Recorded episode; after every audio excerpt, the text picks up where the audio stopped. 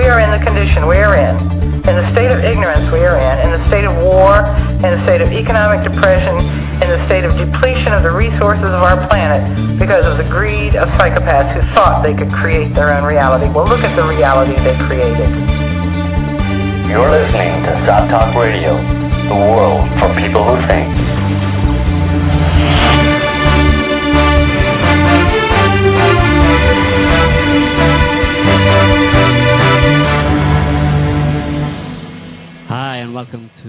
Talk Radio. It's been almost 50 years since the assassination of JFK and 60 years since the suicide of Dr. Frank Olson. These are two intertwined events that speak volumes about the true nature of the so called Cold War. Our guest in this week's show is American journalist and author Hank P. Albarelli Jr., whose detailed investigations into these murders have shed much light on the decidedly murky activities of the CIA and friends. Hank Albarelli is a founding member of the North American Truth and Accountability Commission on Human Experimentation, which seeks to raise public awareness about historical and ongoing human rights violations in North America, and works to establish an accurate and truthful historical record of such crimes, including human trafficking, organized ritual crime, child soldiering, mind control experimentation, and other forms of torture in both the private and public spheres. Albarelli is the author of A Terrible Mistake The Murder of Frank Olson and the CIA's Secret Cold War Experiments, which documents and details numerous CIA and Pentagon sponsored experiments on unwitting human subjects, and also A Secret Order investigating the high strangeness and synchronicity in the JFK assassination. The second book explores the many little known yet intriguing aspects surrounding the murder of President Kennedy. So, uh, welcome to the show, Hank. Hi, Hank, are you there? Oh my God. Did we lose him? He was there. Well, I just want to say that having read one of those two books, it is incredibly detailed. it's almost 900 pages long. Uh, a, t- a terrible mistake is about the death of Frank Olson is nearly, in fact, it's split up into five books, and it goes into a lot of detail for good reason, because it's been sixty some years. Hang on a second, Hank, are you there? Yes, I'm here. Hi, Hank. Sorry about that. I just, I think you got, we got, uh, we had you on mute for some reason, or you were muted for some oh. reason. Anyway, mm-hmm. welcome to the show. Ah, thank you. Uh, did you hear a little introduction there? I did. I okay. I'm not sure I heard it all, but okay, I heard some of it. Okay. Well, um, we um, yeah. I mean, as I've just said, we're basically here to discuss uh, the contents of, of both of your books, and uh, mm-hmm. I mean, right off right off the bat, I just want to say that that both of them are pretty amazing in, in both the scope of the investigation and the extent to which they paint a picture of an extremely complex and often bizarre web of interlocking individuals and government agencies. I mean, and all of it ultimately seems to, to tie back, if, if only indirectly, to either the plans to murder JFK, the murder itself, or the fallout afterwards. Mm-hmm.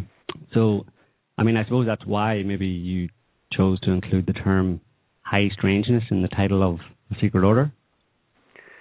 Uh, partially, yes. Uh, I uh, th- there is a fair amount of high strangeness and synchronicity. I think some of it uh, escapes people who who aren't ultra familiar with the with the the Kennedy case, but uh, but the use of the word satisfied me.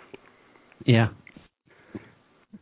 yeah, one specificity of the secret order is that uh, you go beyond the official story, beyond uh, mm-hmm. what has been said and repeated by uh, most researchers, and you kind mm-hmm. of complement and dig further and treat points that have been overlooked or ignored mm-hmm. by uh, other researchers. So it gives a lot of extra material to connect the dots and have a, a more comprehensive understanding of what has been going on around the JFK assassination. Well, that's correct. Uh, I've I became I first became interested in the Kennedy assassination uh, in sort of a passive sort of way when I was researching uh, my book on Dr. Frank Olson and his murder, and fairly often uh, in that research and in writing that book, uh, I would trip over links, connections between between Olson's murder um, and and the assassination of and Kennedy's assassination. Primarily, I mean, the reason for that primarily was because of the the common names uh, between the two the two cases. Most of those names being people that were connected directly or indirectly with the CIA.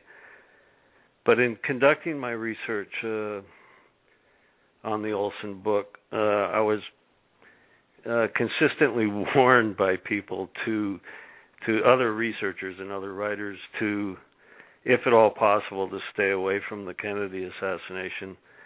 Um, uh, because it it's basically a black hole in terms mm-hmm. of research.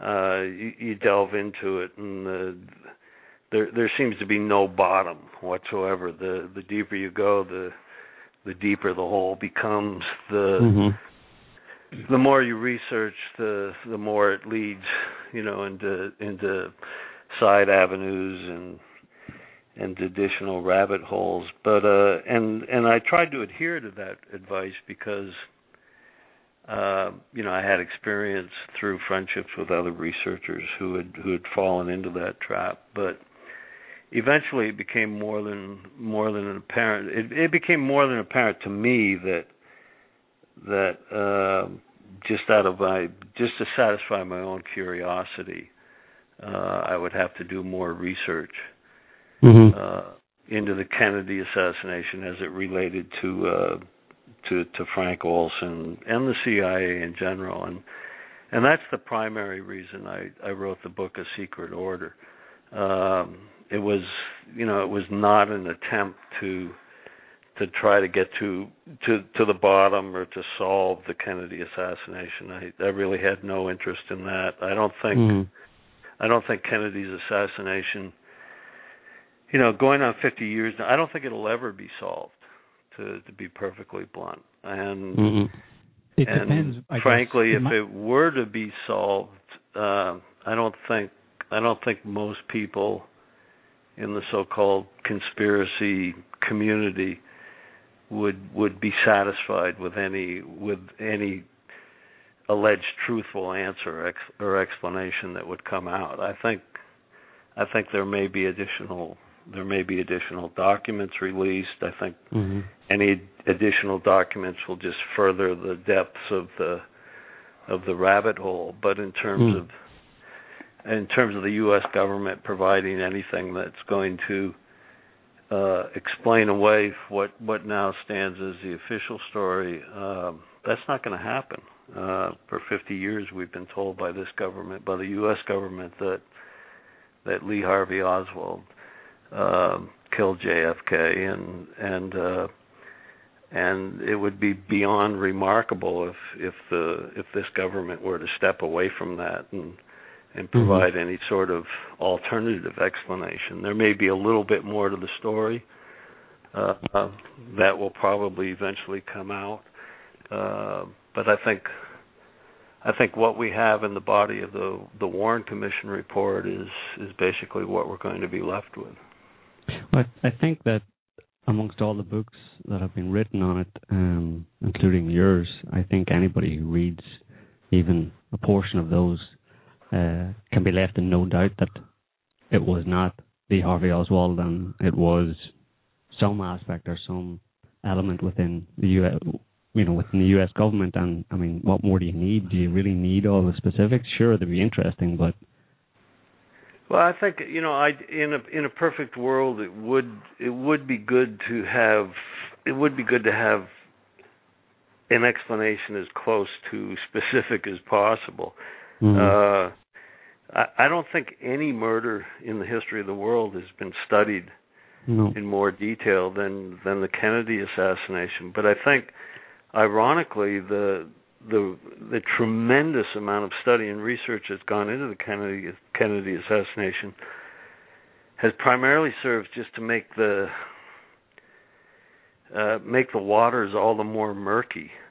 Mhm. Uh, a lot of the reason for that is there's just there's a there's a lot of there's a lot of pure junk out there. Mhm.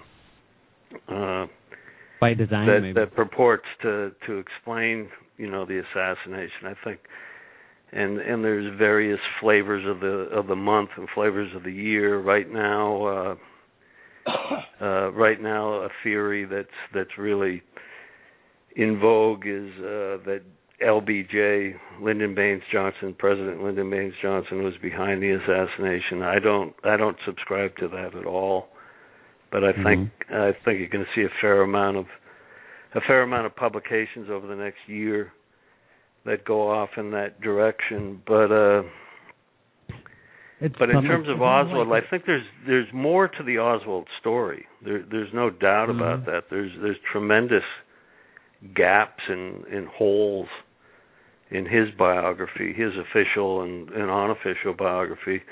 Again, there's a lot of junk that that clouds uh you know f- facts factual information about Oswald but I think we can le- we can learn a lot more if if indeed the government has that information but uh Mhm.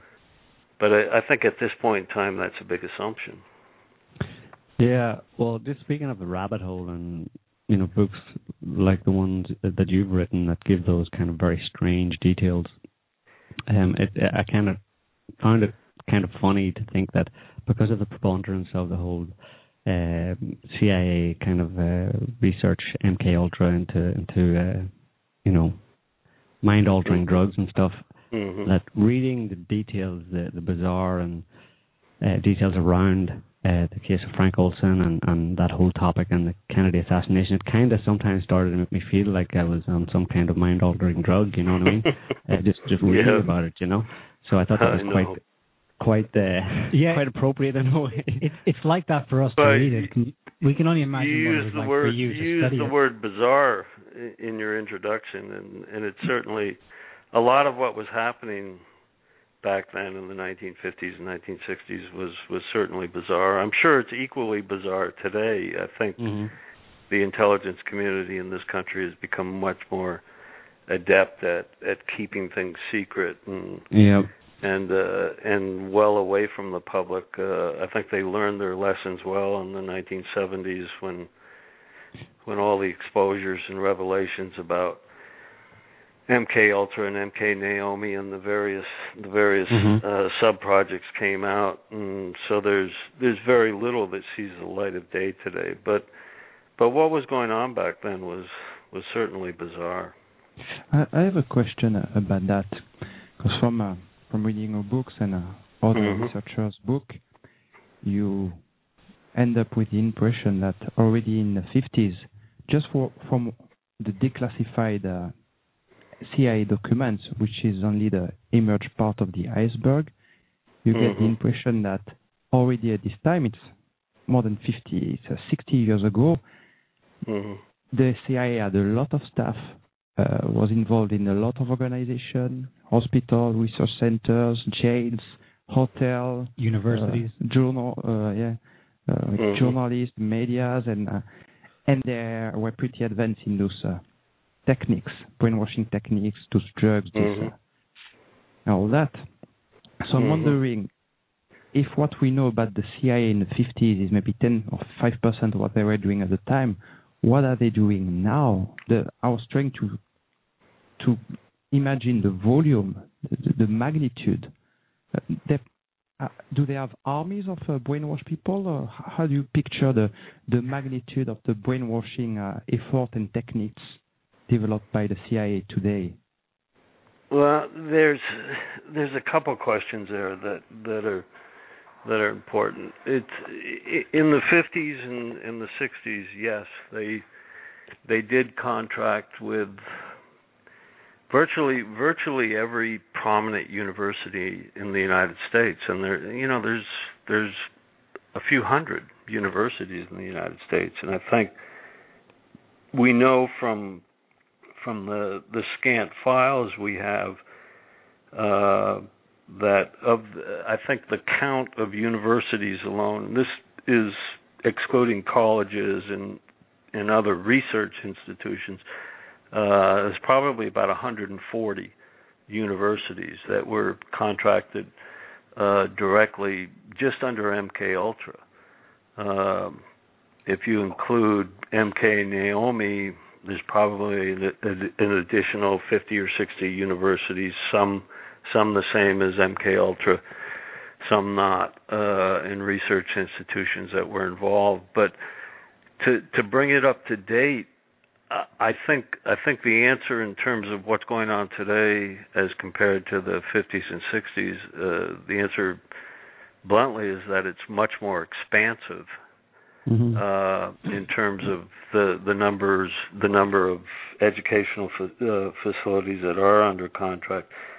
Uh, but in a lot of those cases, uh, those, those contracts are let through uh, front organizations, front foundations, mm-hmm. front research institutes. So some of those some of those university people those university researchers and scientists would be unwitting of the fact that that they were working directly or indirectly for the CIA, and and some would be witting. It really depends on on the nature of the project and and the extent of interaction between the agency uh, and the and whatever research facility or institution is involved. Uh, uh, you know, on complex projects, uh, the monitoring has to be fairly extensive. But, but again, I think I think the the level of research and the expanse well, of research is much greater today than it was it was back then.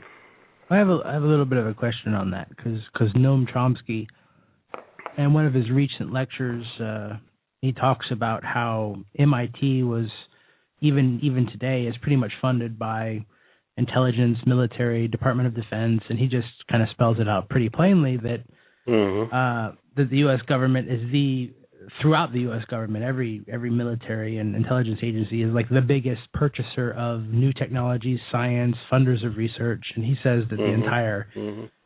the entire academic foundation is based on pretty much military research to start out with. I mean, even down to the the transistors were, were, were more or less kind of not particularly invented, but only sold to and purchased by the U.S. government. You know, so all this this technological science goes through these big universities. Mm-hmm. No, so I think he's me, correct about that. Uh, he, he gives you know uh, he gives some interesting kind of anecdotes about how it happens and how they pass it in and how they seduce the government into doing this or the government seduces them. It's kind of like this this back and forth relationship with academia. Mm-hmm. But to me, this is not so fundamentally shocking because, of course, the government is going to do this, and the Department of Defense is going to do this, and all this different stuff. So, my question is, um, what is the quality? Because the way that Chomsky kind of presents it, it's a little bit like they'll just pay for almost anything in the hopes that maybe it might be have some tenuous application in a military or intelligence capacity. So how many of these projects, these so-called brainwashing projects, have met with any kind of really, um, what would be the word for, scary success? You're you're asking in in reference to the past, in, in terms of the 1950s and 60s, or well, yeah, or, I mean, or present you know, day. Well, I mean, I don't know if you, yes. we know about too many present day ones, but um, either well, or. We, you we know? know we know about some of the present day ones. I don't think I think Chomsky's wrong uh, if he's saying I'm not I'm not entirely specific, I'm, I'm not entirely knowledgeable about uh, about what you're referring to.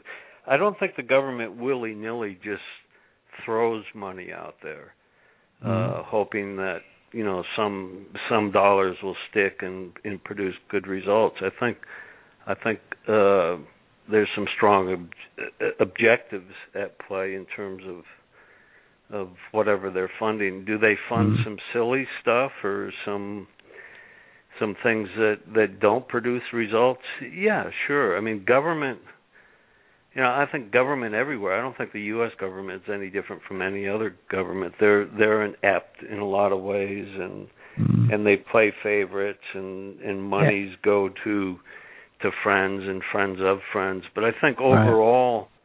I think overall uh they generally know what they're doing i think i studied in terms of the MK Ultra program, I think they knew exactly what they were doing. I think the objectives were were spelled out uh, in fine detail and in very understandable detail. They basically, you know, the in, in a nutshell, what they were trying to do is is come up with means to to control people, uh, to modify right. behavior and right, right. and so, uh, so when con- I say like control the human mind. When, when I'm saying willy nilly, I don't mean purely junk science. I mean, I mean academic mm-hmm. research, but ones mm-hmm. in which the the goals are kind of tenuously connected to military things. That's what I meant by that. But that's that's kind of neither here nor there. The most mm-hmm. important thing is, okay, so they have experiments or some kind of research to control somebody's mind, Mm-hmm. right? Um, Mhm. And I would, m- my first question, of course, is is like, okay, well, it's very interesting, but how successful were they, right?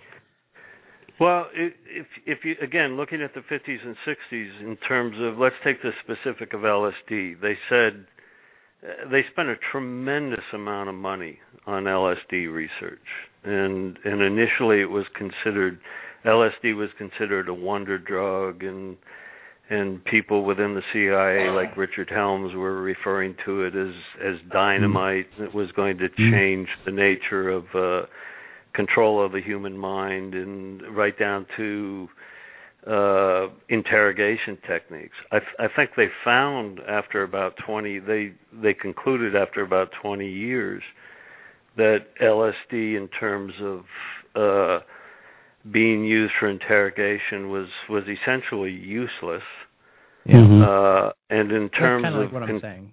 yeah and in terms of controlling the human mind it was it was also totally ineffective uh, uh, again useless. I interviewed Sidney Gottlieb, who over who oversaw the program, and and he was very blunt about that. He said he didn't say they wasted a lot of money, but he he implied that a lot of money was spent, and in terms of behavior modification, LSD just didn't measure up to to the initial expectations. But uh, when you when you delve a little bit deeper into what was going on with LSD, and LSD seems to be, a, you know, it's a huge focus. If you go onto the internet, almost everything turns on LSD research.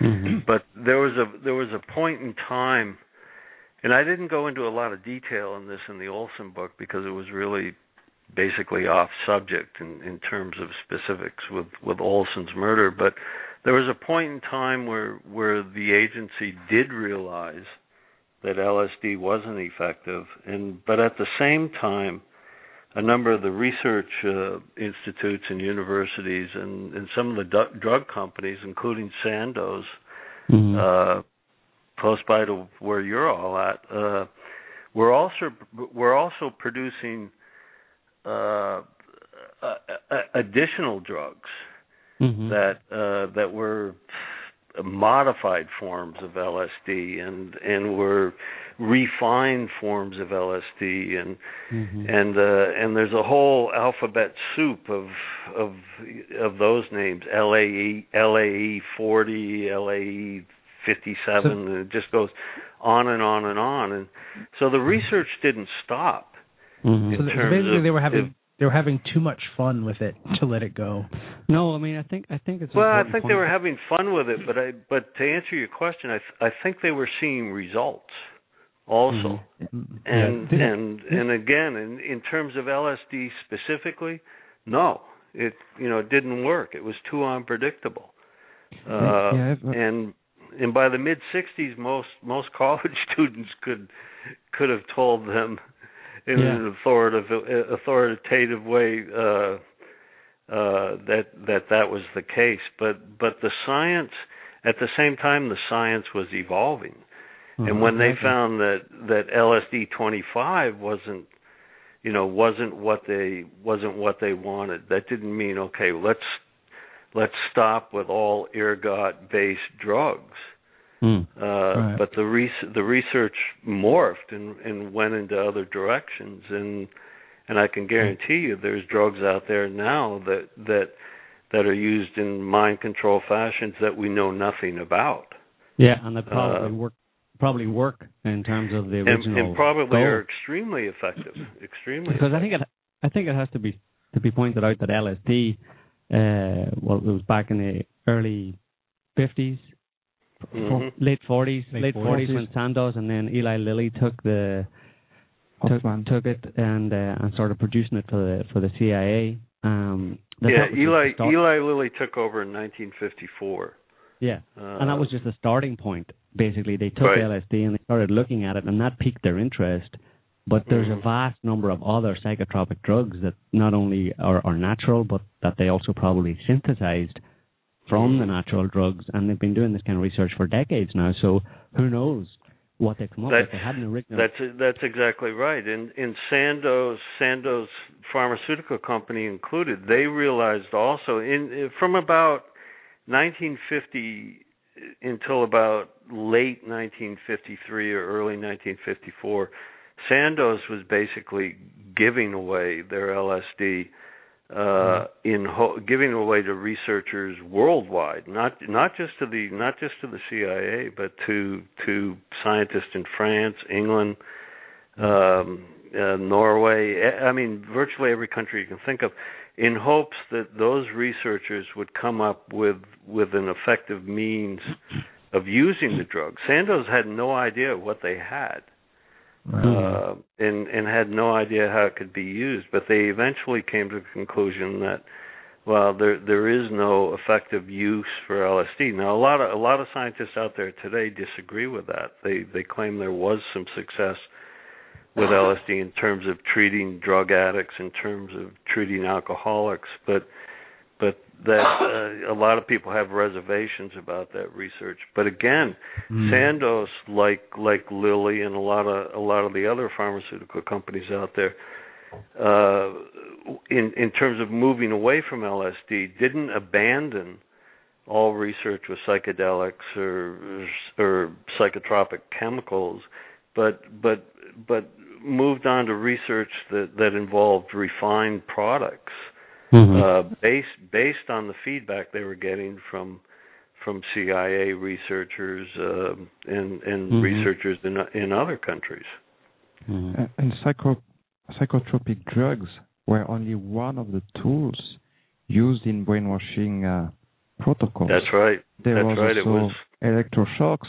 There was those Mhm. repeated suggestion 1,000, 10,000, 100,000 times, and those induced comas, those uh, hmm um, insulin, insulin uh, induced comas. insulin insulin shock, morphine, Yeah. heroin. I mean, uh, initially, again in the early '50s, they used everything. You can some of the some of the artichoke project uh, uh, documents uh, that I was able to obtain just have you know two or three pages of, of various means that they wanted to they wanted to experiment with practice on on various subjects overseas, and they did that. Uh, and in some cases, there there are a few cases where where they reported effective results, not with LSD, but primarily with narco hypnosis. Uh, unfortunately, they didn't explain what what drugs they were using in combi- in combination with hypnosis, but but there were there were some uh, there were some uh, very uh, fine results in in their ex- estimation. I think the agency bent over backwards in the late 60s and 70s to to downplay the effectiveness of hypnosis. Yeah. But I think if you really read some of the documents that came out um, in the late 60s and a few from the 70s, you'll find that uh, hypnosis um, really produced some fine results, and that the agency uh, pumped a lot of money uh, into additional research with hypnosis and narco hypnosis. Uh, I I have a question here. It's uh, in the 60s. It's pretty clear that the CIA and friends were able to break the will of individuals and to program them Mhm. to do whatever they wanted them to do, Well, and to Mhm. introduce post-hypnotic suggestion so they would not forget or they would forget some. Uh, they would remember something else. the, the, the Mhm. question just before that hmm fine results, Find good results, excellent results. What objectives were they were they trying to get these results on? What what what was the purpose or purposes? Well, there were a number of purposes, and and I don't claim to know all of them, but but in in going through hundreds of documents, uh, a number of the purposes uh, emerged. In in the one of the primary ones was related to assassination, and and what they wanted to do was uh, either through drugs initially, or or as it evolved through narco hypnosis, program people uh, to commit assassination, uh, and then basically erase their memories. Uh, and erase was was actually a term that they used, uh, so that there would be no, so that the subject committing the assassination uh, after the fact wouldn't remember. That that I don't think was very effective at all. Uh, mm. And I think I think what they realized, and this is where common sense comes into play, is that it really wasn't it really wasn't necessary to produce programmed assassins um, to commit assassinations uh, when there was a plentiful, plentiful supply of people out there, both domestically and and uh, and in foreign countries that would gladly perform assassinations mm-hmm. for money. Uh, so and that with, and that would dis- and that would disappear afterwards. And and I think in the 60s you see the if you look at non MK Ultra documentation, you see that the the agency was actually creating large stables of assassins uh, in, in a number of key locations, both in America and and and in other countries in Europe, and and they were very successful at that. So there wasn't there wasn't that em- emphasis on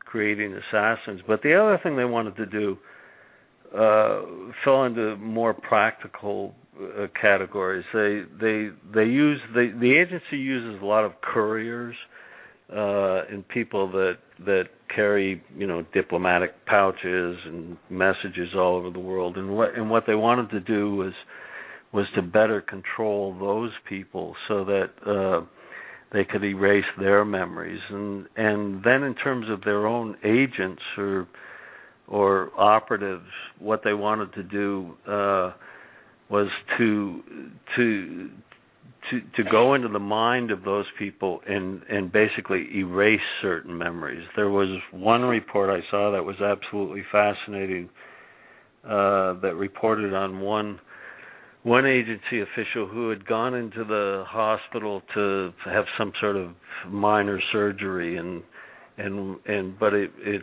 it called for him to be put to sleep uh, uh, before the surgery was performed, and and not long after being put to sleep, he started he started talking, I guess, so to speak, talking in his sleep, and said a number of indiscreet things, and that caused a lot of alarm in the agency, and they said, you know, we need to we need to intensify efforts to to better erase certain memories. Were they successful mm-hmm. at that? I I honestly don't know. Uh, I would I would doubt it.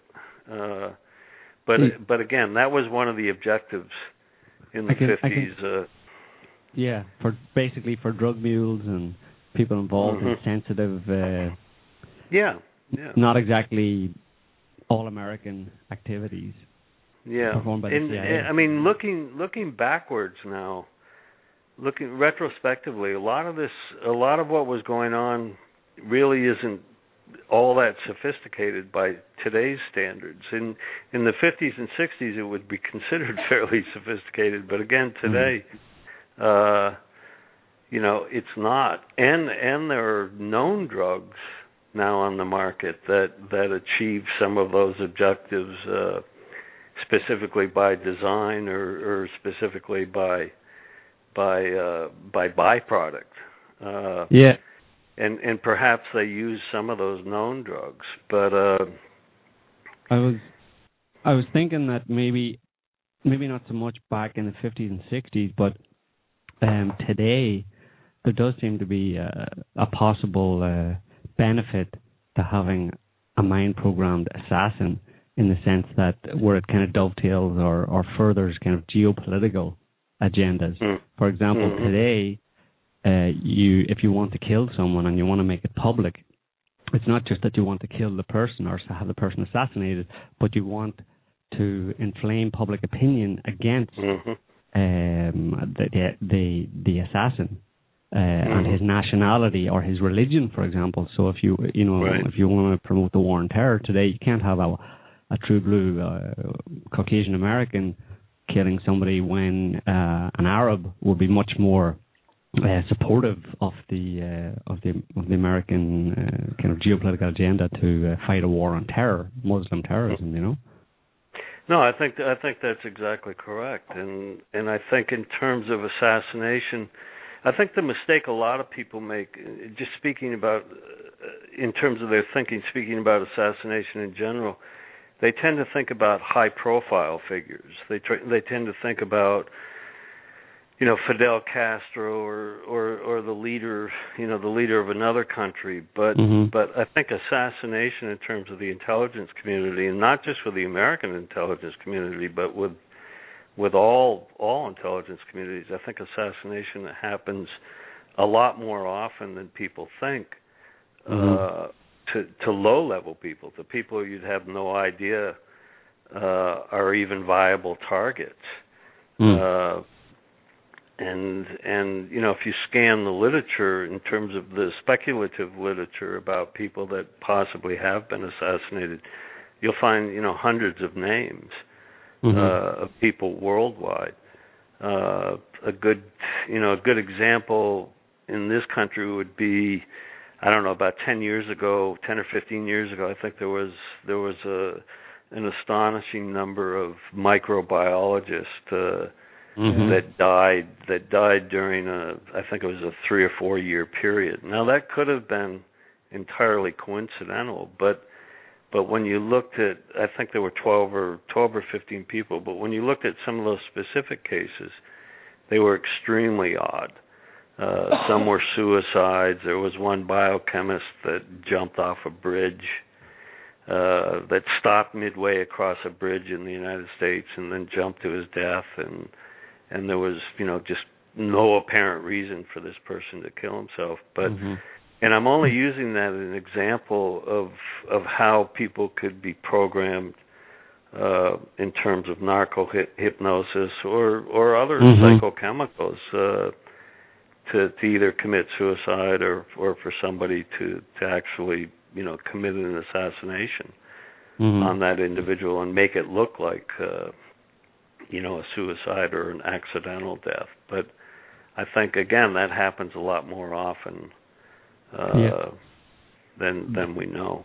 than people think, yeah, and then than they realize. Um, there's one just in terms of what I was saying a second ago. There's one example, uh, just one of many, I think, uh, uh, that relates to the ubiquitous uh, Muslim terror plots that have gone on over the Mm. past ten or twelve years. Um, for example, there's a guy, um, Zacarias Moussaoui, Yeah. who um, he was allegedly the twentieth uh, hijacker Mhm. and uh, I mean there was no real evidence for it, but he was uh, detained. Um, he was he was detained uh, on the basis that he was involved in the 9/11 attacks, Mhm. and uh, he he was in, in in jail for a long time, and who knows how, who knows who or had access to him, but uh, he claimed that the uh, you know when he appeared in court, his mother didn't recognize him. He didn't recognize his mother's mother came from France. Right. She said, "That's not my son." Uh, he himself claimed that the FBI bugged his in an effort to Mhm. frame him. He's quoted as Mhm. saying, "Where is my fan? It must be forensically examined before they kill me." And he Right. also said, I, I have a master's in international bombing business from the University Bombing Limited. My mentor is the chief executive of the World Terror Company. You know, I mean, that's, you know, he can be put down as a kind of crazy person, but his mother testifies Right. that he was a normal guy living a normal life before that, you know. Right, but that's And- not really evidence for the effectiveness of it. That's just, I mean, you know, it's Well, no, but easy no, to make a the- person crazy. The effectiveness is here. They can say to the public, "Look, he's a crazy person," and then he's condemned in the public court of opinion, and bang, there we've got another war on terror suspect Right. locked up. Mhm. Job well done. Everyone goes Uh, home. Yeah. It's not that he himself is actually operationally effective. He's useless. Yeah. Yeah. Right. He's But I used- mean, well, I think he's- it would have been he- a he's more locked up now, right? He he's Yeah. locked up for life, right? yeah, absolutely. Yeah, a, another good example, and actually, I think it was before him, was the was the young the young man from Chicago, Jose Padilla, Padilla, Padilla, Padilla, yeah. uh, who who who also is in prison now for life, Yeah. Mhm. uh, who was gil- given LSD before he Mhm. appeared in court. According to his, his attorneys, he was dosed Yeah. with LSD on four or five occasions, and Mhm. When he appeared in court, his family didn't recognize him, and he he was basically in a zombie state. Mhm. I think- exactly. I think I think that's a good example of of how LSD is used by the intelligence community now. That that it's a you know it's an Wow. extremely effective drug in terms of when you dose someone with LSD and they're unwitting of it, uh, it can be an extremely frightening experience if Mhm. you're given the proper dosage if you you know if you're given 150 200 mics of of LSD that's going to be a, a hell of an intense trip and Mhm. and and it doesn't necessarily have to be LSD it can be there's again here's a good example I should have thought of it before what LSD when the when the agency was working with LSD and this was both the agency hand in hand with the military. Uh, some of that research morphed into uh, a stronger compound that's that's nicknamed BZ. I can't Mhm. think of the chemical name for it. And uh, but that was that was a drug that was that's commonly commonly described as being nine to ten times stronger than LSD Mhm. uh, in terms of intensity and and length of of of effective period. Uh, the some doses of LSD given to uh, enlisted men, there were there were expansive experiments in this country lasted anywhere from four to six days. That's a long time to be under the influence of a of a hallucinogenic and and not know. Yeah, Yeah, and God only yeah, if you if you're unwitting of that, you're certainly going to come out of that experience uh thinking that, you know, you you basically suffered a psychotic ep- episode if Yeah. Mhm. if not worse. and you might not come Uh, back. and then if you're given that drug 3 or 4 times, um you know, Well, I don't I don't know brain, what the result would be. Yeah, there Mhm. were extensive there were extensive experiments that were conducted at Edgewood Arsenal and this is this was by the US Army. Of course the CIA monitored these experiments fairly closely, but uh in the late 50s through to about I think 1966 uh and those experiments involved around 6,000 US servicemen. Uh so they basically had a conveyor belt going uh with human subjects uh that they were dosing with both LSD and and BZ. Uh and in the 70s when when the US Congress found out about that there was a lot of outrage, a lot of feigned outrage, I'm sure. That some of Hmm. those members probably knew about it as it was taking place and and the and the Pentagon, the U.S. military was ordered to conduct a follow-up t- test on on the subjects, on the five or six thousand people.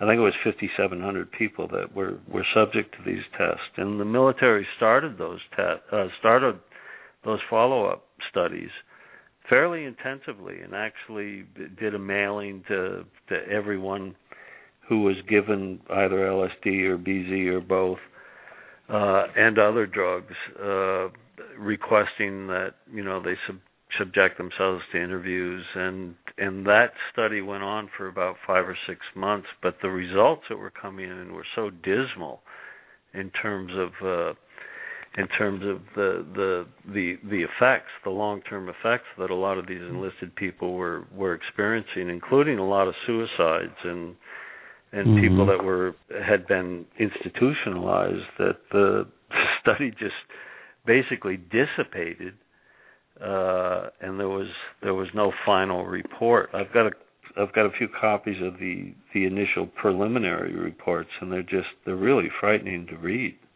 Mhm. uh you know, to read these interviews with wives of former officers who had been part uh, you know part and parcel of these experiments who had you know the one wife talking about her husband going out on the front lawn one evening and just and shooting blowing his brains out in front of her and the children and Mm-hmm. and uh and they had no idea why until this letter came from the Pentagon explaining that he had been the subject uh the subject of a, a drug experiment.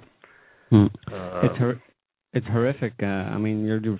I mean, to think that that was going on, to realize that that was going on, and that's one of the things that really comes through in the kind of uh, research that you provide in your books.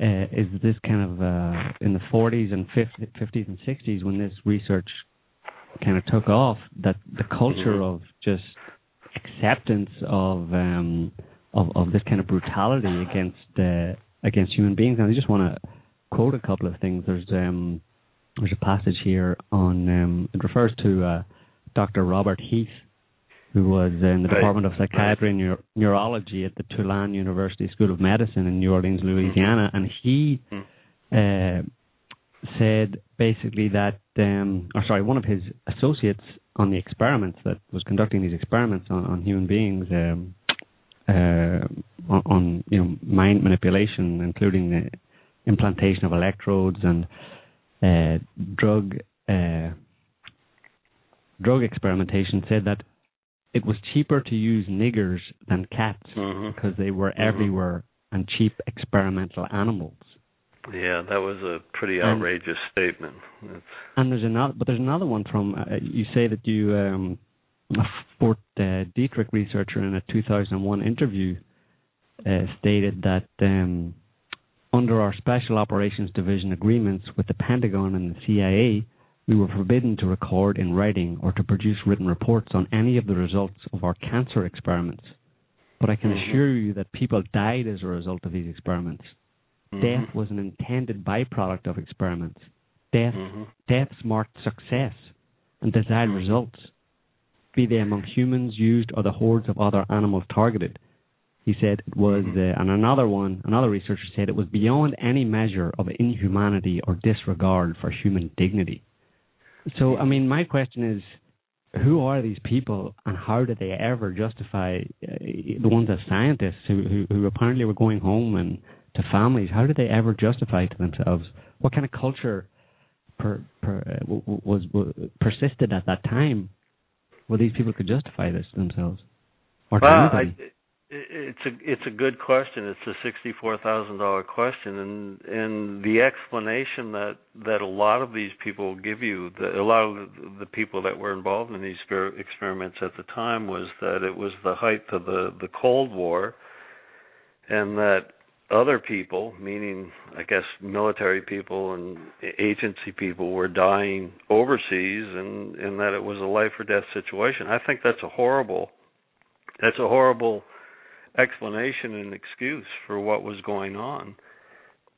Uh, Well, and certainly doesn't come doesn't come close to to excusing uh, some of the experiments that were conducted. I don't think we I don't think we have any idea.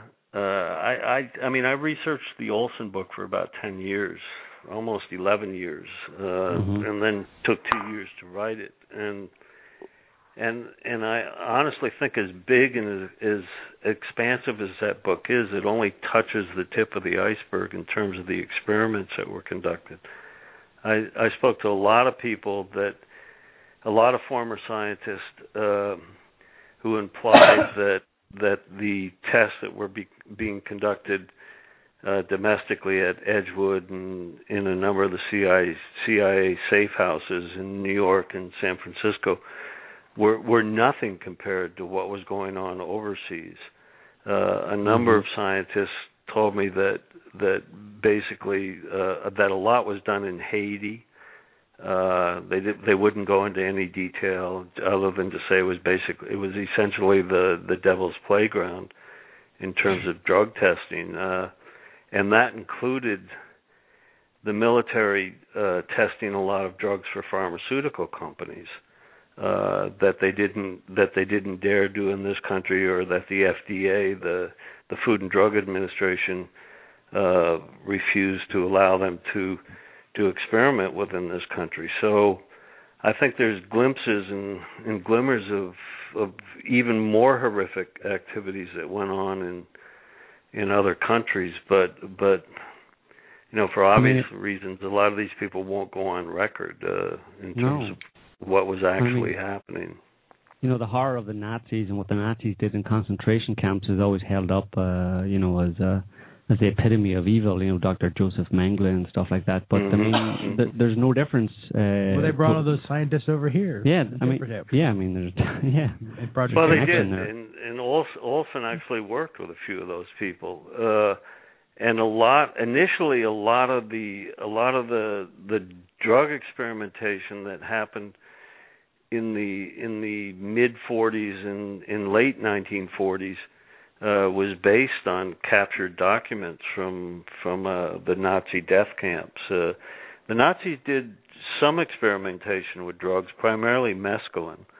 Uh, mm. There there are some rumbles to the effect that maybe maybe they had access to early crude forms of LSD through Sandoz, but but that's never been confirmed.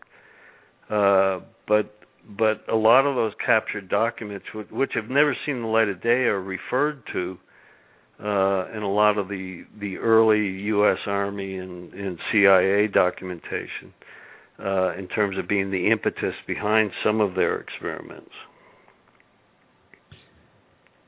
Yeah, um, it's just it, it, go ahead about the um, the kind of meta apology for all this that this was the Cold War and mm-hmm the paranoia that our enemies over there might or are doing this to us. Therefore, we need to be super prepared and know everything there is about this in order to counter it.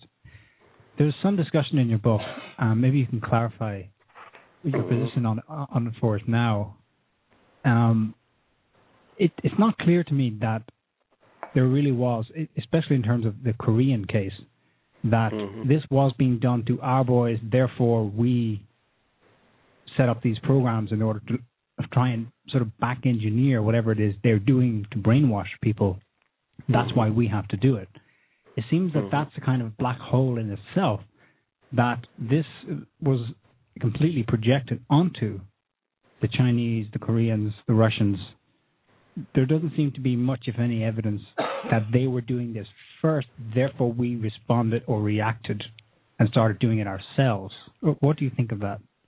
Well, I, I think in terms of the Russians, I think I think the Russians reacted to what we were doing. I don't think the uh-huh. Russians were doing anything with psychochemicals in, until they got wind of the fact that that the Americans were experimenting with psychochemicals and and you know of course it's it's hard to get detailed information out out of the former Soviet Union but I mean there were there there there were some drug experiments conducted by the Russians, but but nothing compared to what was going on here. In terms of Korea, uh, I honestly I think Korea, for the most part, uh, meaning the Korean War, uh, was used as an excuse because the Korean War took place in 1950, 1951, and and most of the most most of the drug experimentation or or the precursors to it were well underway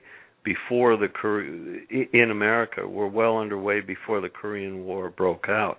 I think it was very convenient for for the U.S. government to use uh, as an example, as an excuse for their drug experimentation, the the 23 or 26 U.S. servicemen that that had been captured in and and allegedly brainwashed uh, in Korea and North Korea uh, as an excuse for for really accelerating experiments here. But I think when you really when you look at uh, declassified documentation concerning those service people who who all except for maybe two or three eventually came back to this country there really there was no uh, narco brainwashing that was going on. They were they were brainwashed through fairly intensive interrogation and, and conventional uh, interrogation techniques uh, that that bordered or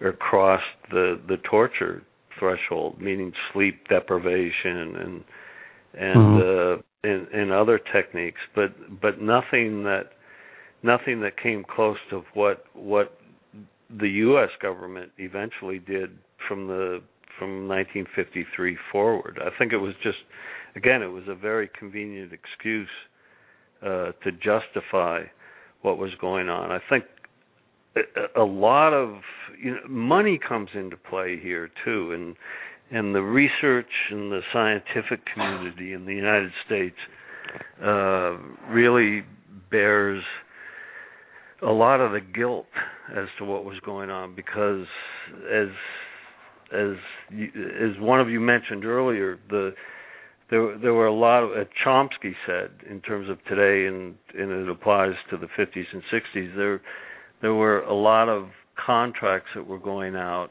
and and it involved a fair amount of money. And a lot of people a lot of scientists in the research communities at private uh, private research institutions or colleges and universities really wanted a piece of that pie uh, and so there was if you look at a list of of the experimentation that was going on uh, a lot of it was duplicative of of you know what what was going on at ABC University was also going on at XYZ University, and and the reason for that was people simply wanted a piece of the monetary pie. Uh, in the psychiatric and psychology community, uh, really, you know, did uh, various players in those communities really wanted to jump onto the the money train in terms of of what well, was going on. It seems to me, and it's a bit horrible, but but kind of from a, a slightly cold and scientific kind of perspective. Um, what about the situation is all the more horrible is that these these people had crazy ideas.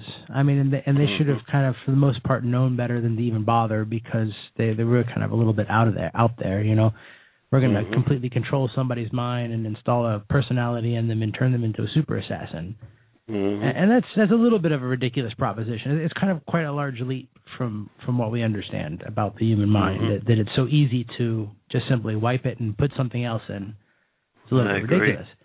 Mm-hmm. But if they had a tree achieved true and complete success to the point where they had mastered entirely the mind, Mm-hmm. I think, in a certain sense, from a scientific perspective, at least there'd be that. But the fact that they tried something ridiculous that tortured and abused people, and they should have known that it was ridiculous, and it turned out to be ridiculous, and they didn't meet with much success, makes it all the more horrible. It makes it almost puerilely sadistic. You know, I mean. Mm-hmm Mm-hmm. It's it's it's it's all the more horrible because they failed and they should have known better, and the fact that they didn't just makes them look evil and incompetent, and it's just it's, it's well, disgusting. Th- there there are some cases that um, Albarelli describes in the Olson book where it seems pretty clear that the objective of the administrators of these drugs and programs, their purpose was to drive people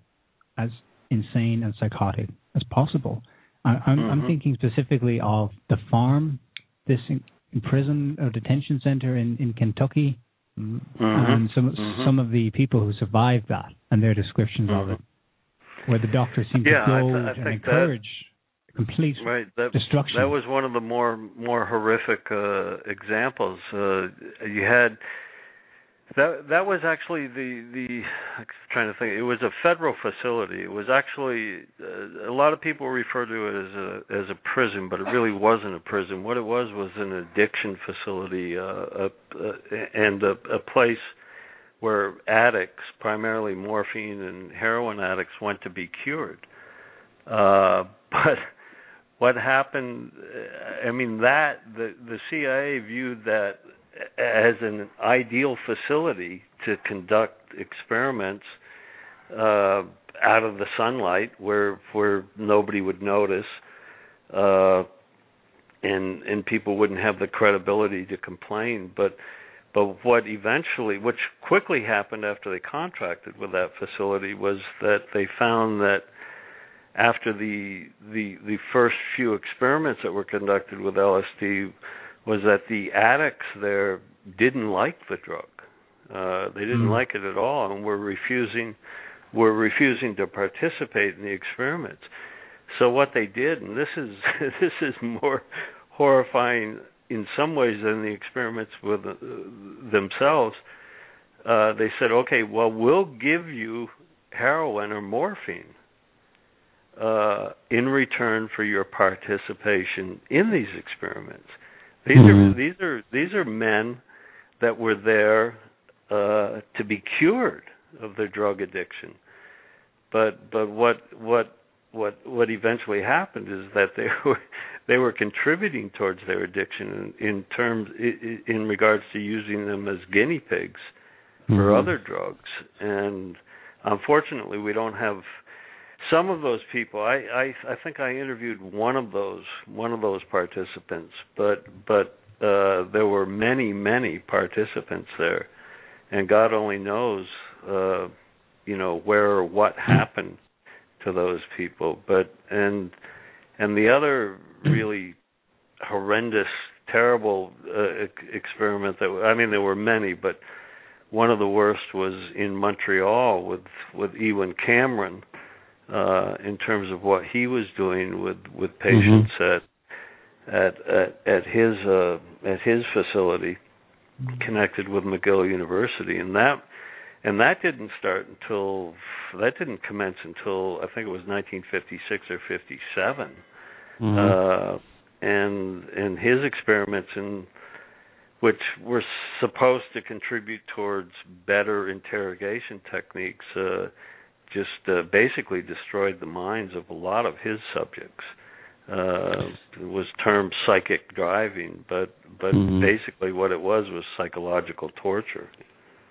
Yeah, I mean the, the the impression you get is that they the CIA was just looking around for anybody uh, in a vulnerable position that they could exploit. I mean, there was there's a reference I think in your book somewhere out to um, uh, them the CIA looking at the, coming up with a figure of about four thousand uh, uh, military personnel who had been court-martialed and who were Mhm. either awaiting trial or were in prison for some offences and Mhm. that they said, well, Mhm. these are perfect, uh, perfect people for us to use for these experiments because we can, uh, Blackmail them. well, offer, well, offer them time off, or offer, offer, offer to put a good word in with the judge or whatever in exchange for them participating Mhm. in and, an and that was and that yeah and that was early on i think that there's a there's a artichoke document and that's that's a program that was separate from mk ultra Mhm. and was an operational program which which made it even worse in terms of the experimentation they conducted but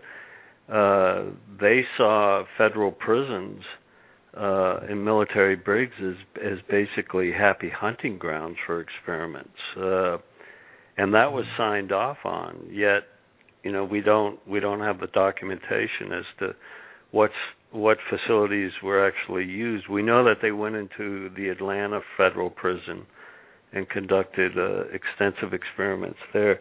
One of the problems and you know it's mentioned a few times in the book is that in 1973 when when word was leaking out slowly to the public and the media in this country about uh, about the MK Ultra program and other programs, uh, the CIA ordered that all the all the documentation uh, concerning the programs be destroyed, and and Yeah. they were actually all uh, they they were all gathered up, put in a truck, and carted away to an incinerator in West Virginia.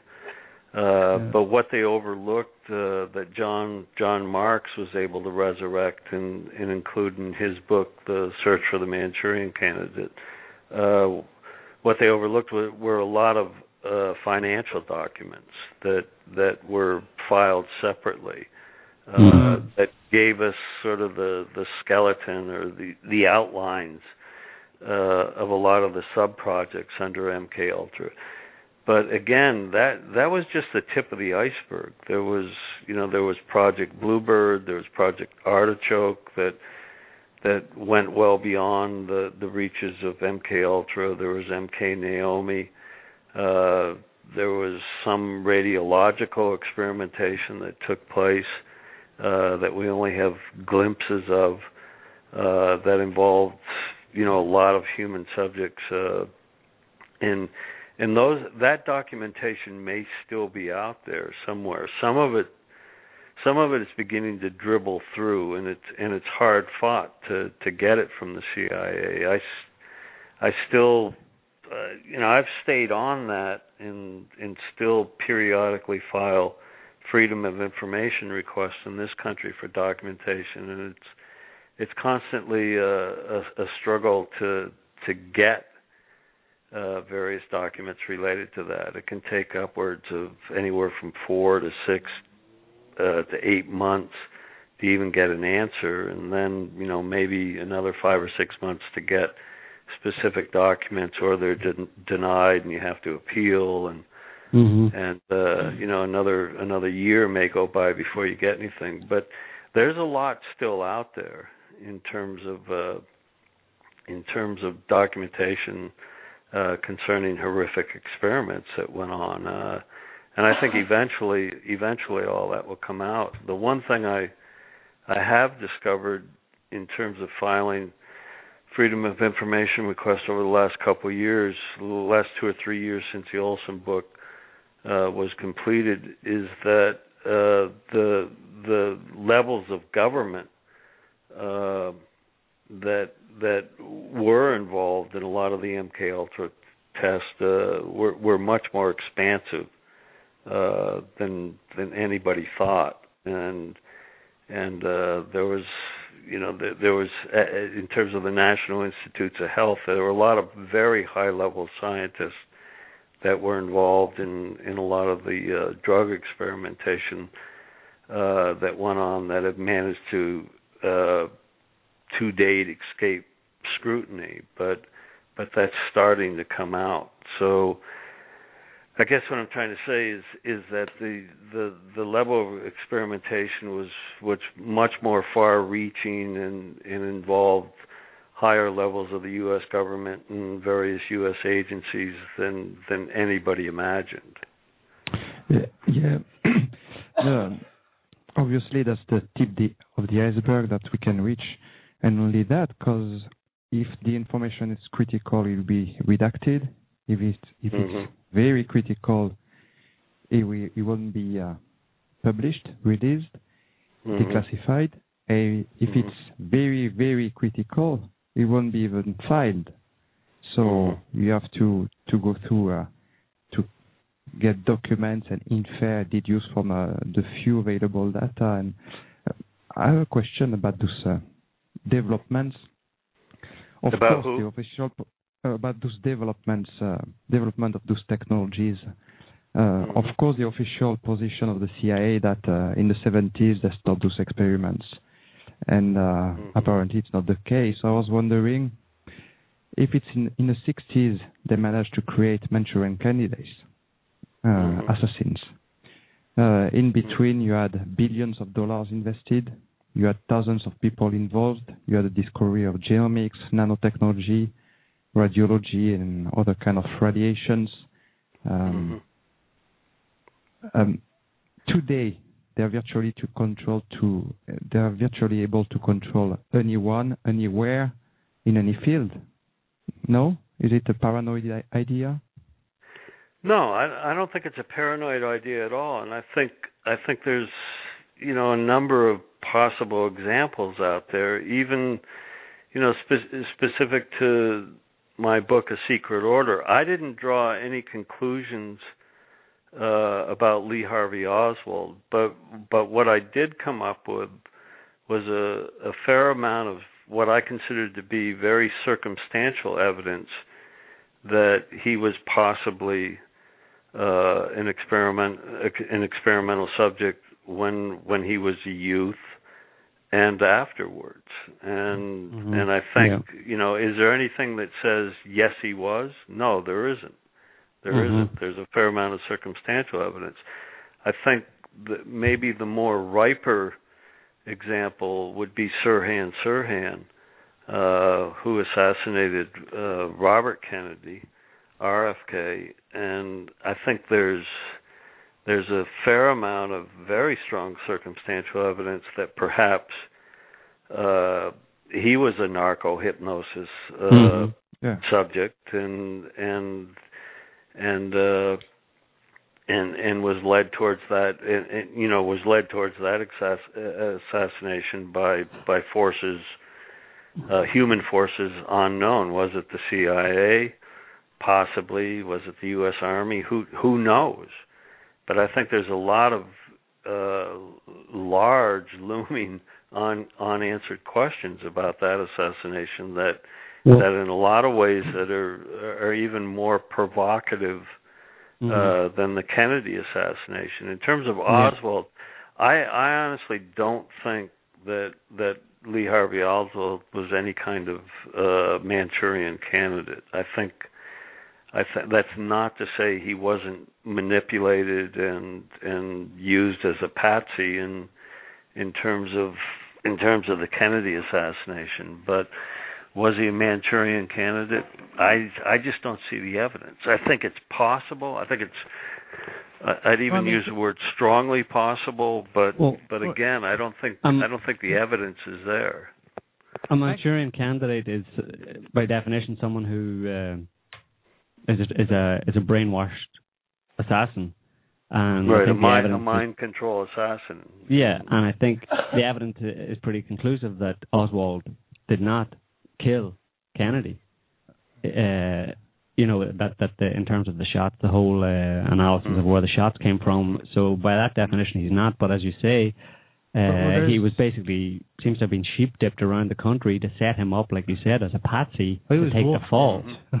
he was wolf dipped. Yeah, yeah, I think I think he was I think he was strongly manipulated, and and again, yeah. I guess what I'm saying is I don't think that manipulation necessarily had to involve uh drugs, narco hypnosis, or or or anything to that effect. I think I think he was you know I think he was an individual that was easily manipulated. Some mm-hmm. people would strongly disagree with that and and say that he was extremely intelligent and was actually an operative and and uh mm. and was part and parcel of of the assassination but not actually the assassin.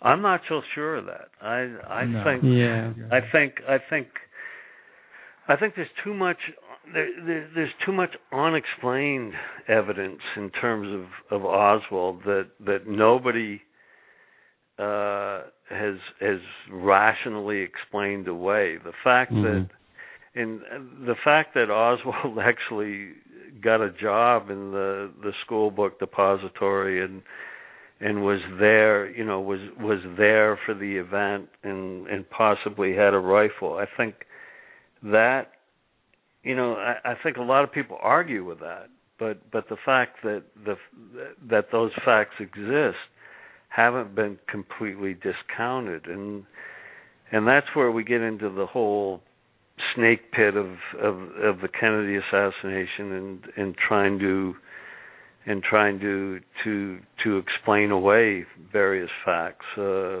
concerning Oswald. Uh, you know why why did he get a job at the the Texas mm-hmm. School Book Depository? You know what was he doing there? Uh, it seems to be entirely coincidental. I don't go into that in my book at all.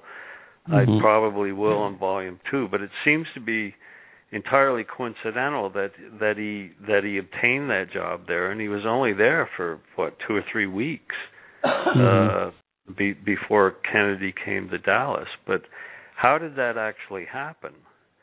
Hmm. Uh, and and then yeah. there's the whole black hole of what Oswald was doing in New Orleans, and and mm-hmm. you have to open the door on the Garrison investigation and David Ferrie and Clay Shaw, and that that to me just in a lot of ways clouds the whole issue.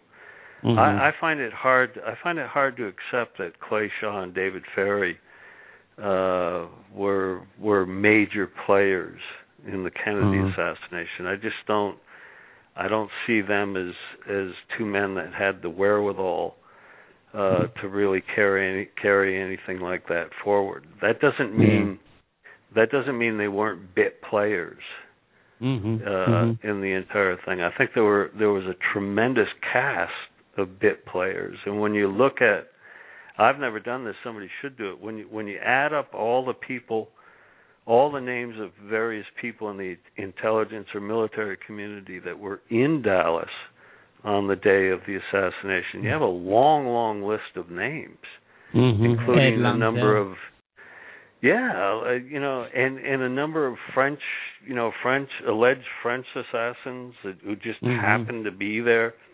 You have a long, long list of names, and Not and I think does is that coincidental, or or does that mean that somebody was basically loading up, you know, Yeah, the I city think- I to think that's more just cause a tremendous case. a, amount of confusion? Treading the waters. Yeah, just to put as many people in there as possible, so that anybody who does investigate it is going to come up with um, more Yeah. names than they can possibly deal with. You know. There's something Exactly. that I found that I found striking in the secret order as well is the this repeating pattern. Often you have a, a character, an individual who wants to be a whistleblower or who wants to give an information, looking for a journalist or looking for a doctor, looking for a politician. And often you have a, a similar sentence. So he went to X, or he went to Y, he went to Z, but he didn't know this X, Y, or Z was a CIA asset. And when Mhm. reading this book, you realize how the CIA network was pervasive in the U.S. society in those key uh, sectors. is is Mhm. is most certainly is still pervasive. I mean, it's you got to remember it's a bureaucracy in a certain sense. It is a government agency, you know. I mean, and they're just they just go around and build up these quote unquote networks of paid lackeys or favored lackeys, and Mhm. Well, Mhm. that's a question here. It's a kind of elementary question. You you you sort of trace the outline of it in the uh, in the book on Olson, and that is what is the CIA? I mean, on paper, you look at it, it's one. If you looked at it on a kind of a tree map diagram, it would be one agency among many in the U.S. But Mhm. it's the sheer reach that CIA CIA names or CIA contracts reached to across the U.S. government. It's almost like even by the 50s, certainly by the 60s, it had insinuated itself into the entire fabric, or most of the fabric of the U.S. government. Mhm. What we're looking, we're I- not, we're not just talking about an agency here with X number of employees. We're talking about something Mhm. that's total in its scope. Yeah, it's a it's a it's beyond it's an it's an octopus in terms of its reach into into the US government alone. I think and I go into that a little bit in the Olson book and and some in in the book of Secret Order, but its reach is is the dimensions of its reach are, basically unbelievable. It it you'll find in in the Olson book uh, in terms of the the my explanation of the the investigation that went into uh, the Rockefeller Commission findings in in the in the mid 1970s. Uh, some of the players that were involved in trying to block that investigation were CIA operatives who were actually planted within the IRS, the Internal Revenue Service. Mhm. And and in some ways that's kind of mind-boggling. Why why why the CIA would even see fit to have operatives within the IRS? Basically, I mean, and, and, and it begs the answer that the, the the only reason for that is is is essentially access to information. Mhm. And that again was the 1970s. It's no different today. Uh, the the CIA is probably, in terms of employees alone, twice the size it was uh, in the late 60s and 1970s. I don't. I, How much? I think at, la- at last count. At, at last count, and I haven't done I haven't done a search on the number of employees since I think maybe 2000 2001 but worldwide uh, about 300,000 employees and that's all the that means that means just officially employees yeah. uh meaning known employees people that Mhm. get a get a a check every 2 weeks every month uh from the Central Intelligence Agency. I think when you put assets and operatives and contractors and subcontractors on top of that, you're you're talking easily anywhere from six to eight hundred thousand people. That's a phenomenal number of people, uh, and and it really it really begs the question: How do you manage that Mhm. number of people? I And don't who believe that they do. manages? No, I don't. I don't believe that they do either, and that's why I think uh, when when people ad- advance the theory that that the Kennedy that both Kennedy assassinations were conducted by rogue elements of the CIA, yeah, absolutely. Does that make sense as a theory? Absolutely.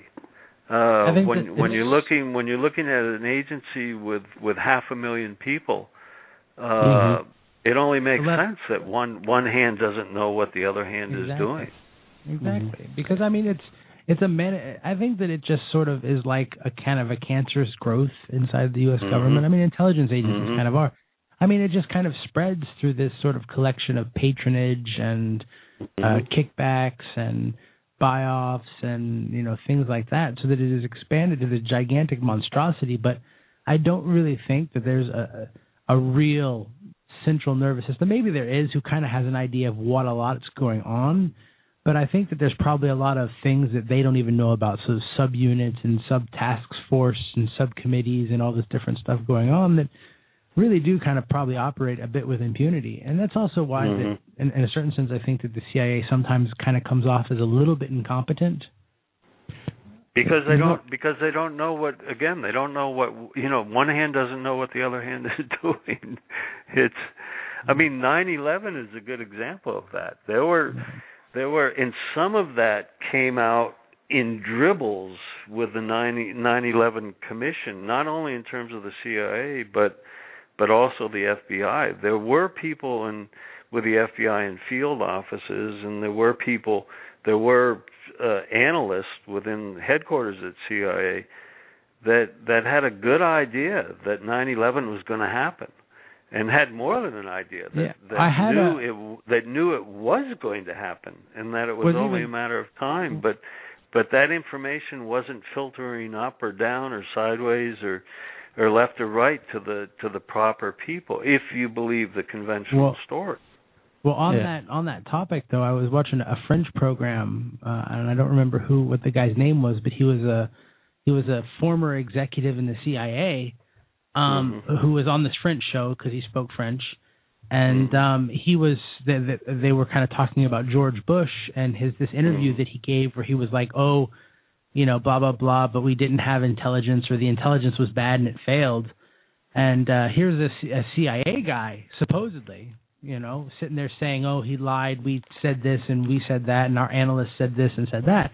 And the thing that struck me was not whether or not what he says is true, because I never believe a spy ever, under any circumstances, for any reason.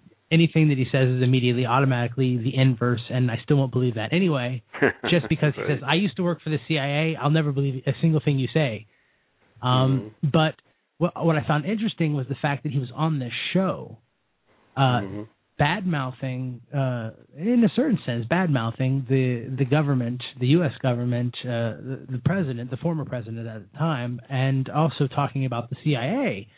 And so, of course, maybe it was some sort of like psyop from the CIA, where they're like, "Oh, look, we have whistleblowers." And all. It could be that, Right. but I always get this feeling when we when we talk about like the NSA, the CIA, of a group of people that are really not as together and controlled as they claim. And I, I kind of saw that as another small piece of evidence, circumstantial, maybe to the idea that the CIA is just not even in control of its own body, type of thing. You know?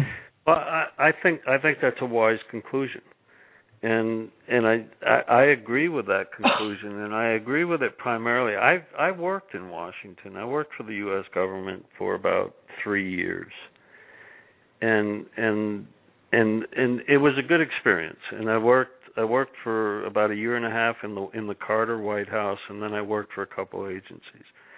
But the one lesson the I came away with many lessons, and I, I didn't have anything to do with the intelligence community, uh, so so uh, you know I didn't have I didn't have exposure, but But the lesson I came away from, and, and I think without doubt it applies to the intelligence community and the FBI and all other agencies, Mm. including the Secret Service, is never underestimate the ineptness Mm. of bureaucracy in government. Oh yeah.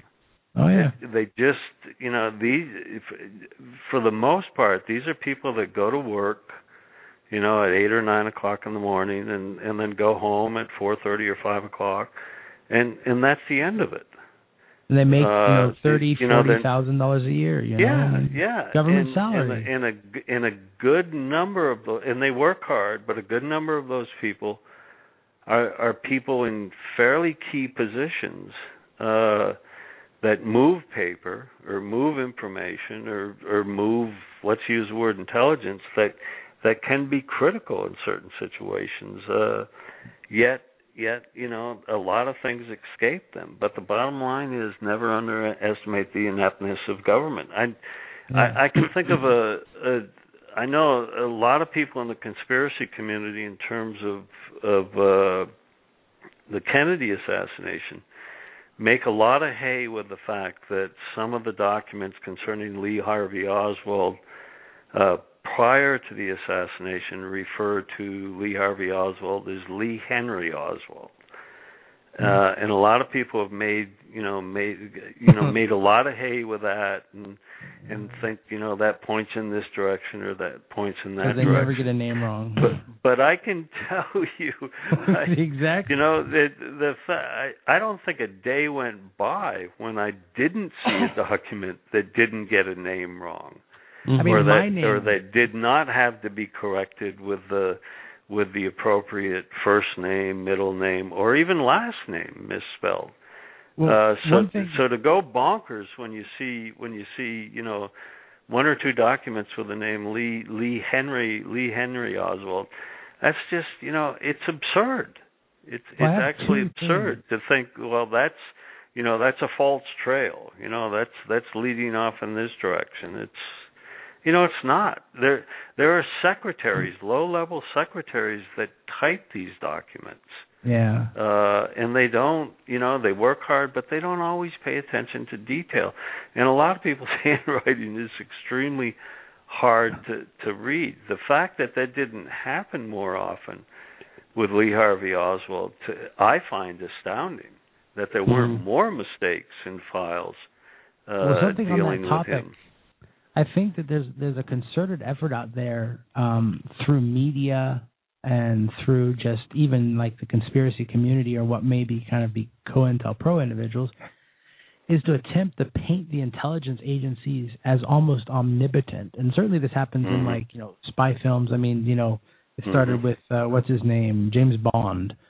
You know, Right. sort of this he's good at everything, great at everything, has access to all these super awesome technical toys and stuff like that. It's this whole I think that a lot of the work maybe of the CIA actually goes into working to promote this image of themselves to cover up for the fact that, that they're not quite as competent as the movies portray them to be and and the community kind of comes out with these really really highly paranoid statements about Mhm. they they they practically know what you're thinking before you think it or like they're listening to you Yeah. type and they they have computer programs that can predict what you're going to say based on what you type and of course as a computer uh, scientist, I consider that completely fundamentally ridiculous. It's just a Mhm. completely ridiculous statement. I mean, they they are not omnipotent, and um, At the same time, we're still left with the legacy of the leader of the free world shot dead in plain sight, Mhm. and the truth covered up for 60 years, 50 years. well, no, because in a certain sense, I think somebody did a, a incompetent. I call it pretty competent. well, I mean, it's just it's psychopathic reversive blockading because they did a study of how many people. I think it was something like seventy percent of people. I don't remember the exact Don't number. believe. Simply do not believe the official story and think that the government assassinated him. Yeah, but Yeah, And I I mean, it this is is. like- I think it is at seventy percent now. But nobody. you know, a good believes it. reason a, a good reason for that is Hollywood. Mhm. It's- Yeah, I mean, it, it, it, I, I think if you if you looked at that seventy percent alone and asked what percentage of that seventy percent were led towards that belief by Oliver Stone's film, Yeah. it would probably be at, at least fifty percent of that Mhm. 70 percent. Oh yeah. Uh, Sure. and I think I think a lot of us uh, psychologically fall into that trap. I I find myself just in terms of doing research when I think of characters like David Ferrie, the image that almost immediately comes to mind is who is it? Joe Pesci in in the JFK movie.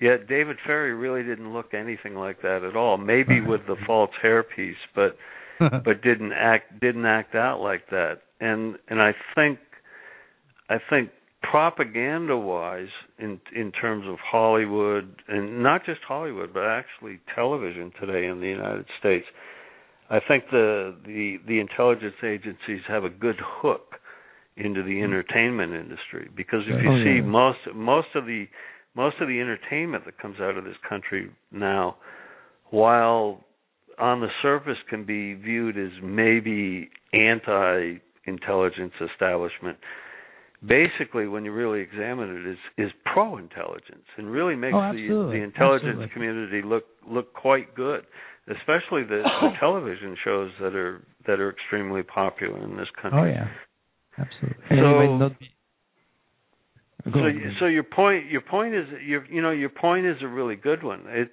it's i don't know. Again it's the CIA and and the overall intelligence community and it's grown since 9/11 and you now actually have a director of national intelligence that's over the director of central intelligence. If anything it's become an, an, an even larger oct- octopus a larger beast uh, that that I have no idea how anybody can manage it, and and, and incorporated into that now is It's the a Homeland. Security Administration, uh, Yeah, which has almost almost equal, if not greater, power domestically, uh, and probably internationally, and and again, it goes to well, who's managing this? You know, Mhm. who, how often do these, you know, how, how often do they meet? Do they share information? And and the FBI is still out there, uh, domestically doing its own thing, internationally also Well, doing I, its own I consider thing. the FBI an intelligence agency too. I mean, it, it is well, really yeah, kind of it, basi- it basically is today, Yeah. and and in a lot of ways it always has been. Yeah. Uh, you know, domestically, it's it's always gathered intelligence, and it's and in a lot of ways, it's acted against the the greater interest of of the American public. I mean, if anything, the FBI was on the wrong side with the uh, the civil rights movement.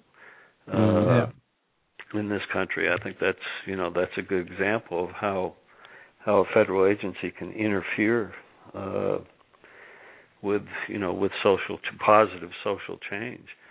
And I think the CIA was the CIA to to whatever extent was sharing information with them. Just uh, Hank, getting getting back to the um, we were talking about before about these kind of uh, doctors and psychiatrists who performed all of these horrible experiments on people, hmm uh, and what kind of what kind of human beings are they? I mean, I found it interesting in your, in your book, um, a secret uh, secret order, um, the depiction of the various other people that were that you kind of suggest were in some way involved in the JFK assassination, uh, Mhm.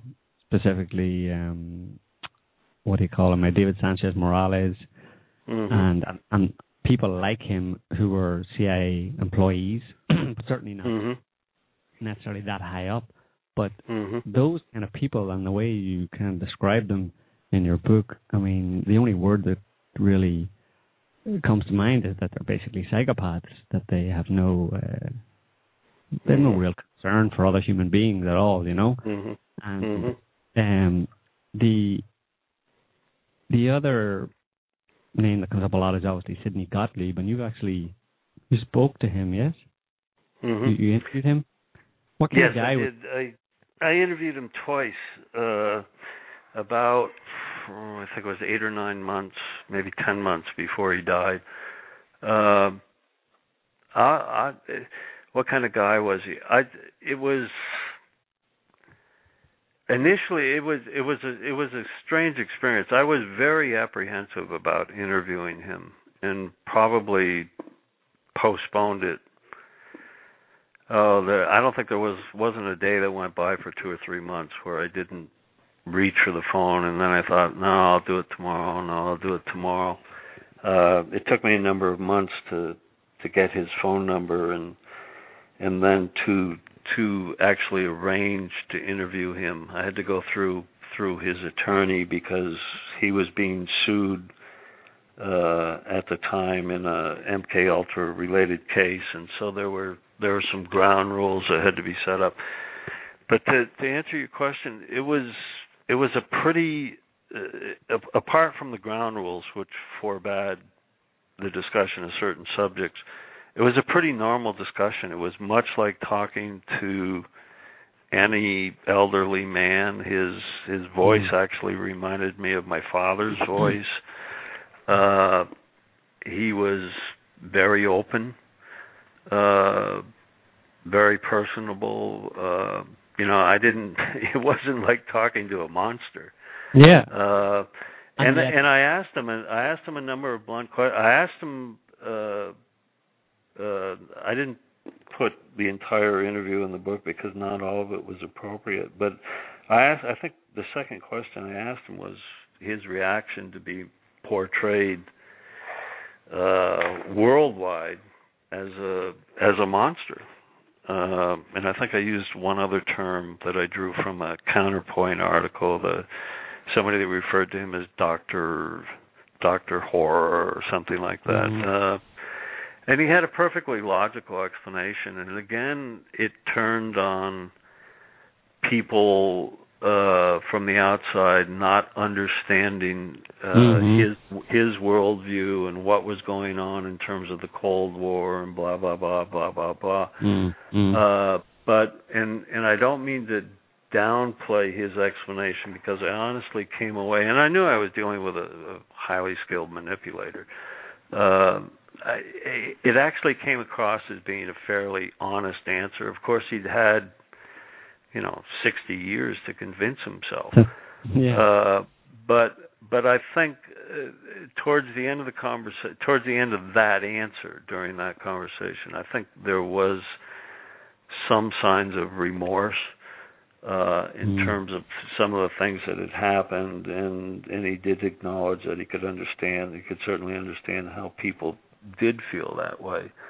Mm. Uh, but I think you know the the mind, you know, we all know the mind can play tricks on on people, and and it's easy. You know, people do. Everybody does something they consider not right or terrible or horrible, and and your mind has a way of of you know, self self just self justifying rationalizing that and i think that was some of what was going on with him but but i i also got the impression i was talking to a man who was very much in touch uh with himself felt comfortable in his own skin and and was very very blunt and frank about certain subjects he told me and i i think i put this in the olson book that he took that he himself took LSD. I think it was 30, mm. 30 times, times, or more. Yeah. 30 times. And this was on his own. He mm-hmm. initially mm-hmm. he took LSD under the the controls of the the CIA medical staff uh in a hotel and then again at the the Butler Hospital, which is the CIA medical facility.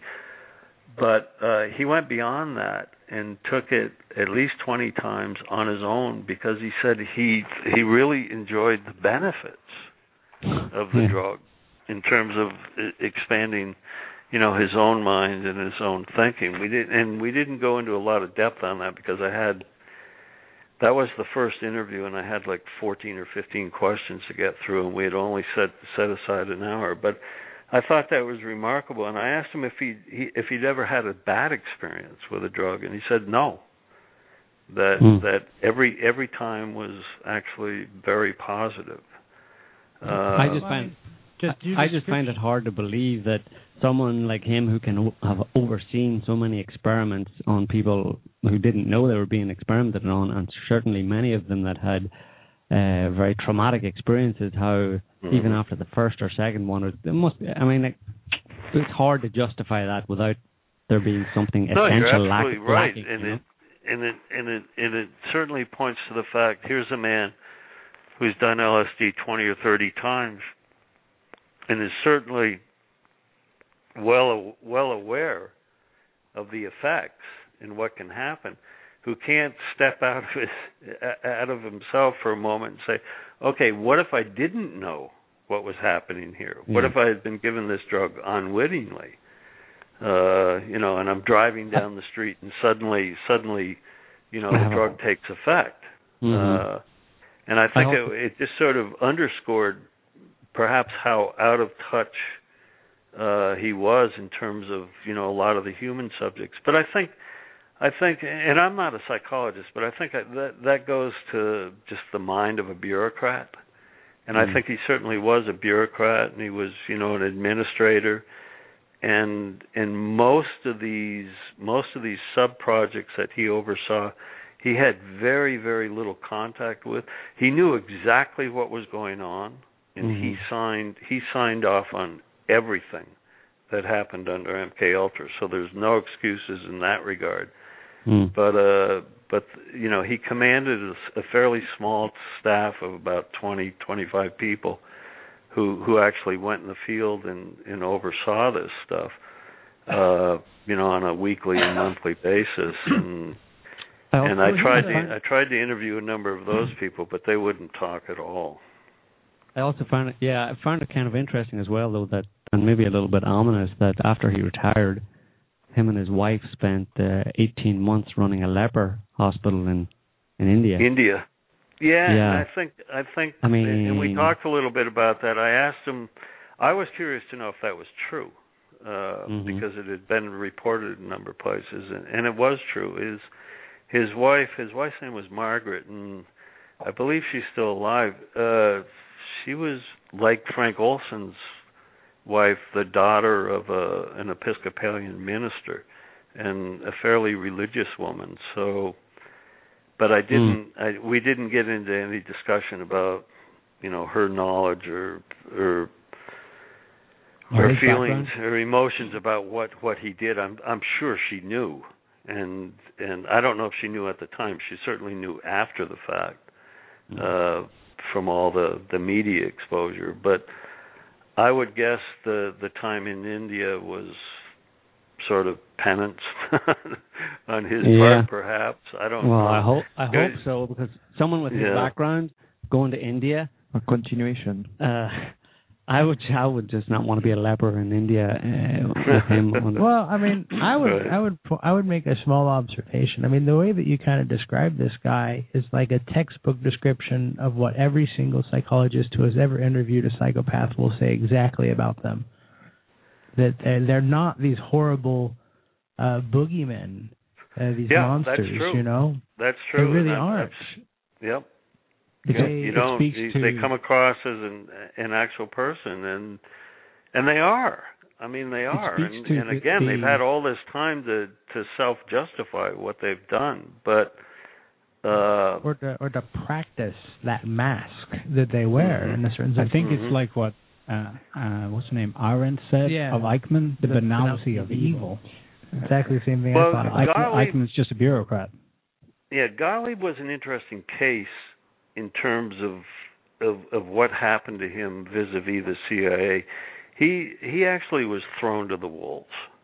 And there's no doubt about that. At at some level when when all this all this material and information uh initially started to leak out uh and and hit the media there was a decision there was certainly a decision made at a high level in the CIA that look we need a scapegoat somebody's got to you know somebody's got to be put out there to be a target otherwise you know it was going to be the DCI himself or or the assistant DCI or or Helms or someone that was going to be the target and so Gottlieb's name was deliberately leaked to the media Mhm. uh, when when the MK Ultra stuff was coming out, and so bingo, they had their target right away, and the media fell for it. Um, and everybody zeroed in on Gottlieb, and no one else. because they they don't was, remember which was amazing. they don't remember the the rules about misdirection. You know, you always Right. look in the opposite opposite opposite direction that the hand is pointing. You know, you never look at what they're pointing to. Um, exactly, well- and and Gottlieb, i- and I don't know if you recall or not, Gottlieb was called before Congress. I think on three or four occasions, and and his testimony is available. I think most of it's reproduced on on the internet verbatim uh, in all these congressional reports, and and he supposedly was grilled extensively, but but if you really read it, and you don't have to read between the lines, it wasn't a grilling at all. Uh, You know, there wasn't any hard questioning whatsoever, and Yeah. nobody ever asked him. Well, you know, I mean, he was he was the uh, he was the director of a very small component within a a CIA division called the Technical Services Division. Um, and and he directed while MK Ultra was was being played out uh, what was called the chemical division, the chemical branch initially of the technical services uh, division. The technical services division was a very expansive division of the of the agency that had multiple arms. It had a chemical division. It had a biological division that Gottlieb had nothing to do with. It had a radiological division that Gottlieb had nothing to do with. It had uh, a documents division, and I don't know, it had 13 or 14 divisions, which means that Gottlieb had numerous superiors between himself and and the actual DCI, Alan Dulles. Dulles knew. We know from documents that Dulles knew exactly what was going on in terms of MK Ultra, but Gottlieb was reporting through multiple personages uh, before anything got to got to uh, to Dulles. But were any of those people called before Congress? No, none Of of, those not. people. And those those were the people. tho- Those weren't just the people that were that Gottlieb was answering to. Those were the people that were directing Gottlieb. In other words, Mm. it wasn't Gottlieb that said, "Okay, let's give let's give a subcontract to uh, to Harvard University." As a matter of fact, Gottlieb hated Harvard University, but somebody above Gottlieb said, "Okay, you know, some of this money's got to go towards Har- go go towards Harvard." Well, why? You know, and, and none of those questions were ever were ever posed to to Gottlieb or anybody above him, uh, just in terms of the MK Ultra program. And well, no, and if you read all that testimony, you'll see that nobody ever asked the sixty-four thousand dollar question, being what what what what what was your question that started this interview? Well, what happened after MK Ultra? What's going on now, Mr. Gottlieb, in your estimation? Right. That question was never posed to him. Well, I mean, congressional hearings are sort of generally speaking kind of like farces as a as a general rule. They're, Yeah. they're dog and pony shows.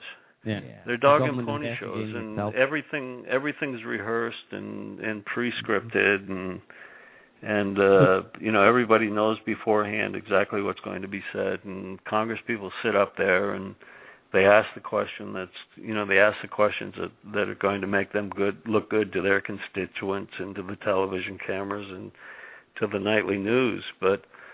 But if you look at MK Ultra alone, I mean, there was all this feigned outrage on the part of all the members of these congressional uh, committees. Uh, but what happened? Yeah. You know, after it was over, nothing, well, nothing. on that po- you know, point- absolutely nothing. On that point, for example, the Rockefeller Commission that basically, you know, investigated the CIA and MK Ultra activities. Mhm. Um, you know, this was an example of that because Nelson Rockefeller, he was actually involved at quite far back in the towards the beginning with LSD research. So the idea Yeah, that he, he would was- tw- he- twenty years later invo- be going, "Oh wow, what have you been doing?" He, he he signed off on a lot of the experiments that involved uh, the U.S. Department of Health, Education, and Welfare, because he was head of that agency. And then uh, for a while, surprise. and that and that never came out in any of the hearings. Uh, you like can actually see see documents where where he was very much involved. yeah. That's like that's like putting Alan Dulles on the Warren Commission. yeah. Yeah, and You if you, and if you look deeper, you'll see that the Rockefeller Foundation uh, and the Rockefeller Institute in New York City were very, very much involved yeah. and MK Ultra, and we're very, very much involved in a lot of horrendous uh, experimentation and operations that were going on in Latin and South America, and and that was just completely overlooked. It seems. Oh, go ahead. It, yeah, yeah, previously we were mentioning two uh, goals uh, that seems mutually exclusive. Uh, on one side, uh, sadistic activities, making uh, unwilling patients suffering for nothing, basically. On the other side, trying to uh, create Manchurian candidates mm-hmm. for control. So mm-hmm. sadism on one side and control on the other side. It might not be this mutually exclusive because control and enjoying the suffering of, of others are one of the two main traits of uh, psychopathic minds. Mm, yeah. So I guess for the ones who had this psychological profile, it was all benefit. Uh, they they were getting this patient suffering hips, and at the same time they uh, could ex- exert control on them. So yeah, that could answer a lot. You know, I mean, just the idea of uh, the people to actually carry out these experiments and and, and to push them just enjoyed uh, dominating and controlling and, and and harming other people. They got off on it, if you want to put well, it that I way. Mean, there, there's there's another case we haven't touched on yet. What happened in France in the small yeah. village of Pont Saint Well, well mm-hmm. you you actually kind of broke that story, Hank, right? Mm-hmm. To a certain extent. Mm-hmm. I mean, it was on yes. the uh, on in the web on the BBC. It was um, mm-hmm. uh, basically, I was reading. I was actually reading the the BBC report the other day, um, where uh, where it just explained what went on, and uh, you also mentioned though that. Um, I mean, maybe maybe we should just explain, or you can explain Yeah. what, what what actually happened at Pont Saint Esprit. That was in 1950. 51. And how did it 1951, August Yeah. August of 1951, and and there's a it it's amazing. I a couple months ago I went back and looked at uh I don't know 20 or 30 articles related to my book uh, concerning Pont Saint Esprit, and there's a fair amount there. There's actually a large amount of misinformation now uh, concerning what I allegedly said about that. Did did the experiment actually occur? Absolutely. There's no doubt in my mind whatsoever now. Uh, and there was none when I wrote the book, but there's there's a lot of additional information that's come in since then. But but a couple things that need to be corrected is a lot of people claim uh, that I said it was an aerosol uh, attack or experiment, and and I did not say that. It's, as far as I know, it was not an aerosol attack that was that was uh, carried out through airplanes. I think the the bread itself was infected, uh, and probably at the point of origin before it was delivered to the you know various households and door, doorsteps in uh, in Pont Saint Esprit. What I don't, I have no idea whether or not the baker was complicit in the experiment. I personally I doubt it. I don't I don't think it was necessary for the baker to actually be involved. Uh, it would have been easy to get to that bread after the fact, after it was baked, Mm-hmm. uh, or even but- before because and- they and then a lot of people a lot of people point the finger at the CIA as as having been the agency or the the entity that conducted the experiment. I never said that either. It was actually the U.S. Army, and it was Hmm. the Army, and it was with. I mean, the the CIA was complicit in the experiment, but it was the Army that actually carried it out. Mm. Uh, what I've a, a question a lot of people raise in terms of having doubts about the experiment is why would the why would the U.S. government pick that you know a, a French village to attack? Well, as it turns out, it it politically that village was very much on the out with the French government at that point in time, and I guess uh, Charles de Gaulle and, and perhaps one of you would know this a lot better than I. Uh, really didn't have any fondness whatsoever for that village. And in terms of the documents that emerged, and these were CIA documents uh, concerning the Army experiment, um the the the that village was specifically picked uh, because of the because of the fact that they were on the outs with the French government. Mm-hmm. Can, can And- you explain what you mean? That that's actually news to us. What what what was it about this village politically that made it a target? Polit- politically, there were a number of people that were considered uh, pro-communist in Pont Mhm. Saint Esprit, and and that had and and a number of the prominent politicians in Pont Saint Esprit. Uh, there was friction between De Gaulle and and the political the political machine in Pont Saint Esprit. So it would have been, you know, if if the French government had been involved in the experiment. And according to the one CIA document I have concerning a conversation between a CIA informant and uh, Sandoz uh, Sandoz chemical official, uh, that was the fact that that it was selected because of that reason. Uh, and then the main thing being the Sandoz official saying uh, to the CIA informant that it was an experiment. Mhm. Uh, and And- uh, Perhaps you might just outline what happened. Well, uh, Just for our listeners, yeah. yeah. well, what ha- what happened in a nutshell was that they, they in 1951 bread was very fresh baked bread was a staple in the French diet as it is today. Mhm. Uh, but it was delivered to the doorstep in most villages as as fresh milk was in the United States in in the early 50s. And the bread that was developed the, the bread that was delivered to that village was infected uh, with an LSD like drug. Was it was it specifically LSD?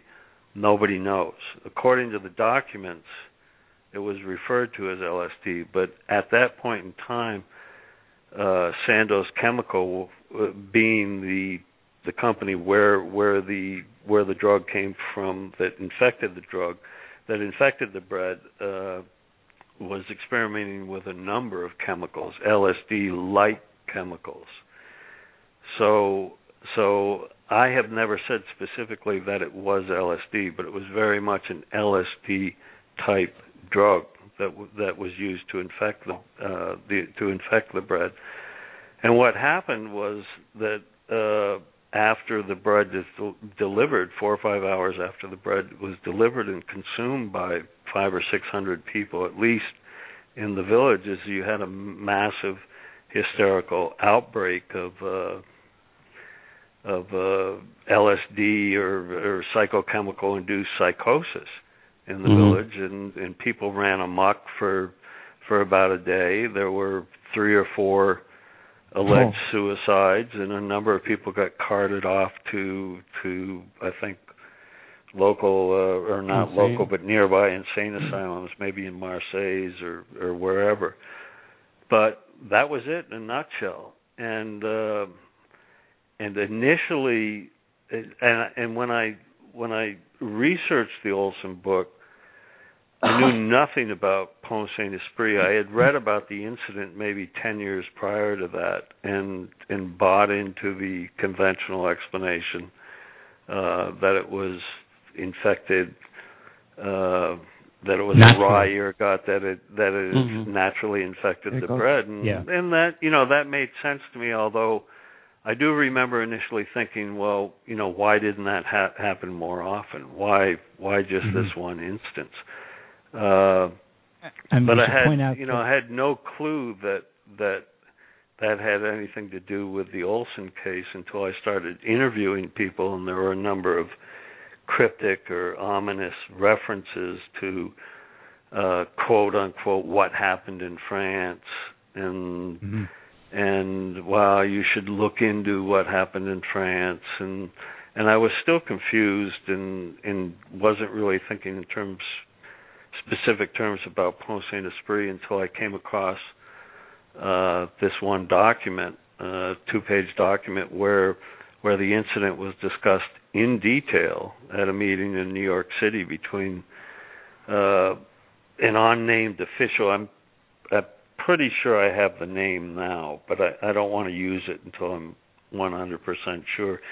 An unnamed Sandoz official who was meeting with a CIA informant uh, and they had a long over dinner. They had a long conversation about Pont Saint Esprit, and the Sandoz official said, "Well, you know, you know as well as I know, it was not an accident and had nothing to do with infected bread, and that it was an experiment, quote unquote." Hmm. Uh, and and then they went into a fair amount of detail, and at that point, I started researching the actual incident, and and within hours or maybe within days. It, it took me a while to get a copy of Fuller's book. John Fuller wrote a book called St. Anthony's Fire about it, but uh, found out fairly quickly that the two in the two primary investigators that were sent in by the French government uh, to to see what the hell was happening in the village uh, were both from the Sandoz Chemical uh, Corporation, Wow. which was nearby and one of them was Albert Hofmann, uh, Mhm. who had actually who had actually who is credited with discovering LSD, although it was Mhm. basically I think it was his superior who actually discovered it ten years beforehand. But they went in to investigate and and said, "Wow, it's infected bread. Uh, Mm. You know, it's not it's not any kind of you know attack or or chemical compound that was surreptitiously used on these people." Well, in in August of 1951, Sandoz Chemical uh, had been sitting on LSD for for approximately two or three years, and was actively supplying the drug to the CIA and the U.S. Army, and was Mhm. was strongly pressuring them. You know what they were trying to, and when I say they were actively supplying, I mean they were basically giving the drug to the Army and the CIA in hopes that they would make money from it, and that Mhm. the and that the army or the or or the CIA or both would come up with some sort of effective use where they would buy large supplies from Sandoz. So it, and it, if you look at all the the media or the newspaper reports, there there was basically no television back then. Uh, you'll see that nobody nobody was cognizant of that in 1951 and Hofmann and and the the investigator that went with him made no mention of the fact you know this what's happening to these people is is exactly what happens in the experiments that we've conducted in various mental institutions in Mhm. Switzerland uh and and in those same experiments that they conducted there were suicides in in the mental institutions as a result of their drug experimentation that have been covered up and have since since uh that time emerged in in overall LSD literature but they made no mention of the fact that oh by the way we at Sandoz Chemical have a drug that just happens to reproduce these effects almost identically to what happened here in Pont Saint Esprit Yeah. and uh What a coincidence. and then from that point forward for about 2 years every time every time I would interview uh a scientist who had worked with Olson at Fort Detrick I would you know try to try to bring up France. And immediately with most people would run into a brick wall and would have to you know skirt around it. But it became more than obvious that something had happened in France uh and then eventually I spoke to a couple of people who told me yeah that's you know that was part of the Olson story and that was part and parcel of what Olson was talking about uh in terms of wanting to leave work at the special operations division at Fort Detrick and and retra- retrain himself as a dentist uh, believe it or not uh but wanting to get away from getting you know get away from from uh chemical and biological research at Fort Detrick So it seems that Olson had a, a guilty conscience about what happened in France. I'm not. Mhm. I'm not sure. A lot. A lot of people make that claim. I never made that claim in the book because I, I was never able to document it. Olson. uh, Olson was a fairly, a fairly arrogant individual, and and by all accounts, and, and and I mean all accounts, everyone I spoke to that knew him uh, disliked him on one level or another Mm. uh, because of his arrogance and and outspokenness. And and I think where Olson made his fatal mistake was that when he made when he made the firm decision to leave work, to leave his employment uh, at Fort Detrick, uh, he he was a little too outspoken about Mhm. some of the some of the some of the things that that some of the activities that he was well aware of and that Mhm. was the reason that was the reason he was taken to Deep Creek Lake uh and was dosed with LSD or or whatever he was dosed with the Mhm. record shows that it was it was LSD but that was basically an interrogation to Mhm. do a damage assessment on Mhm. on on his potential Mhm. on his How much would he potential and, and and if you think in terms of you know the the Pont Saint Esprit incident was 1951 but you know 2 years later in 1953 if if any reports if any you know firm reports had come out in 1953 Mhm. uh this at the you know the height of the Cold War that the American government had had launched a chemical attack on a French village the Soviets would have would have had a heyday with that Yeah. I mean it would have it would have been it would have been you know the the impact would have been unmeasurable I mean it Yeah, I mean, just would have been unbelievable so France was a friendly country, right? So a very friendly country I mean, France was. There's no reason to do that against France if they would do that against Nope. France. Uh, I mean, obviously No. they couldn't justify it uh, as, as you know. I mean, No. if they did it against, are you still there, Frank? But the thing Oh, that's interesting, and, and I guess we don't have time to go into it now, but the the, the involvement in terms of uh, LSD experimentation uh, w- by French scientists and the CIA was very, very extensive. For whatever reason, there were a number of, of fairly prominent French researchers uh, who were very, very interested in LSD.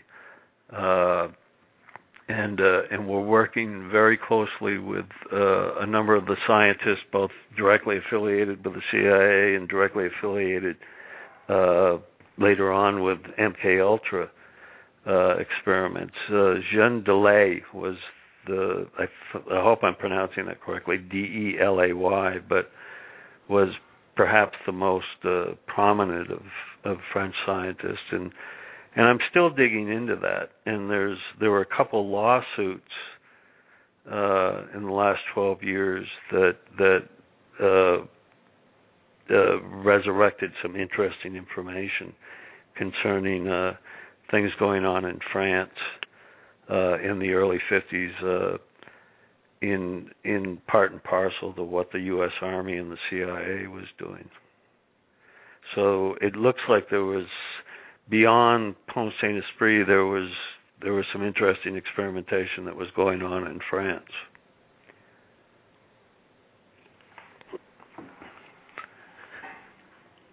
Hello.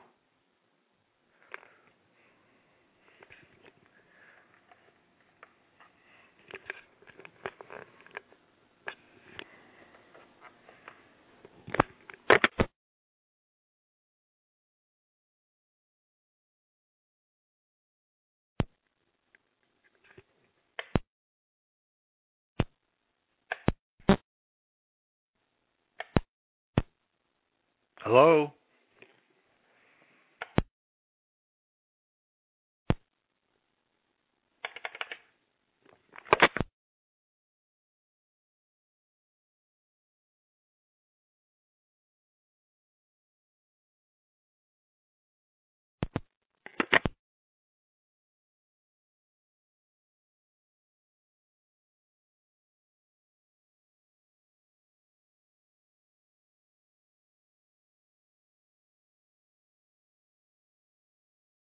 Thank you. All right, so we're back. Hello. Hello. Maybe he hung up. I don't know. Are we back? Can people hear us? Um, let me see if I can. Ah, no, we're not back yet. No, we we, I think are. we are we are back, but we're not. Uh, have to recall him again. Ah, Hello. Oh, just uh, hi. we got cut off, huh?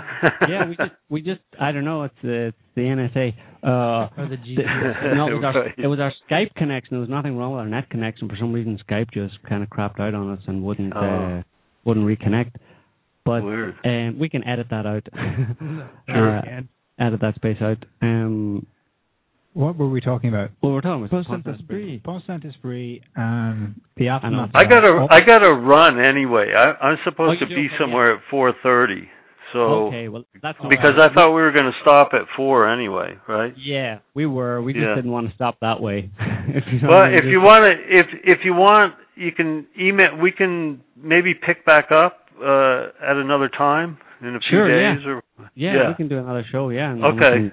We can- do it Yeah. But anyway, a great idea. Um, thanks for being on, Hank. I just want to tell. okay, listeners- yeah, I enjoyed it. It was fun. Okay. thank you, Hank. Thanks. Okay, thank you very much.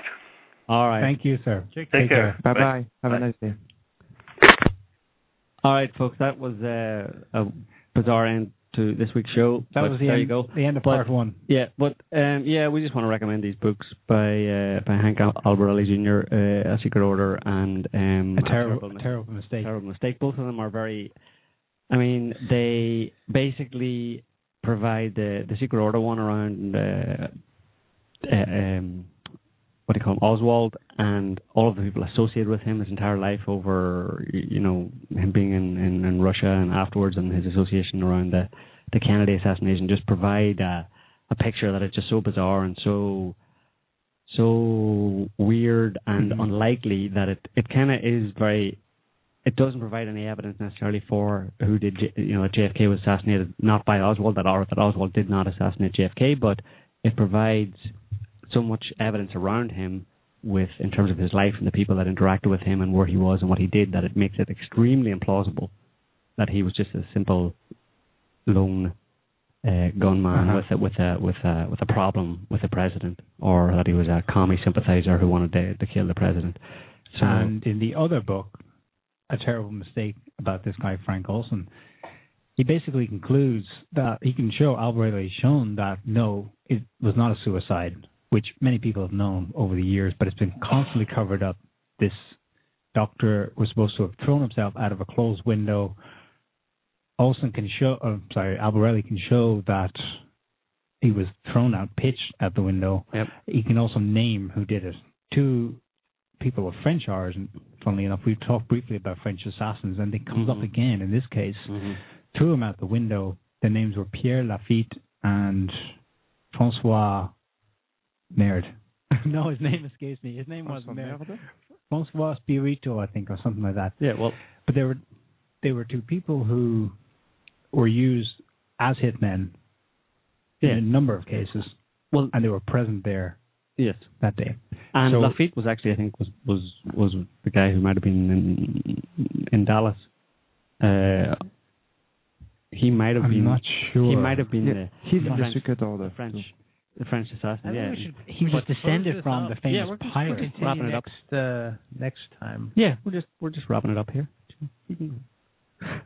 Um.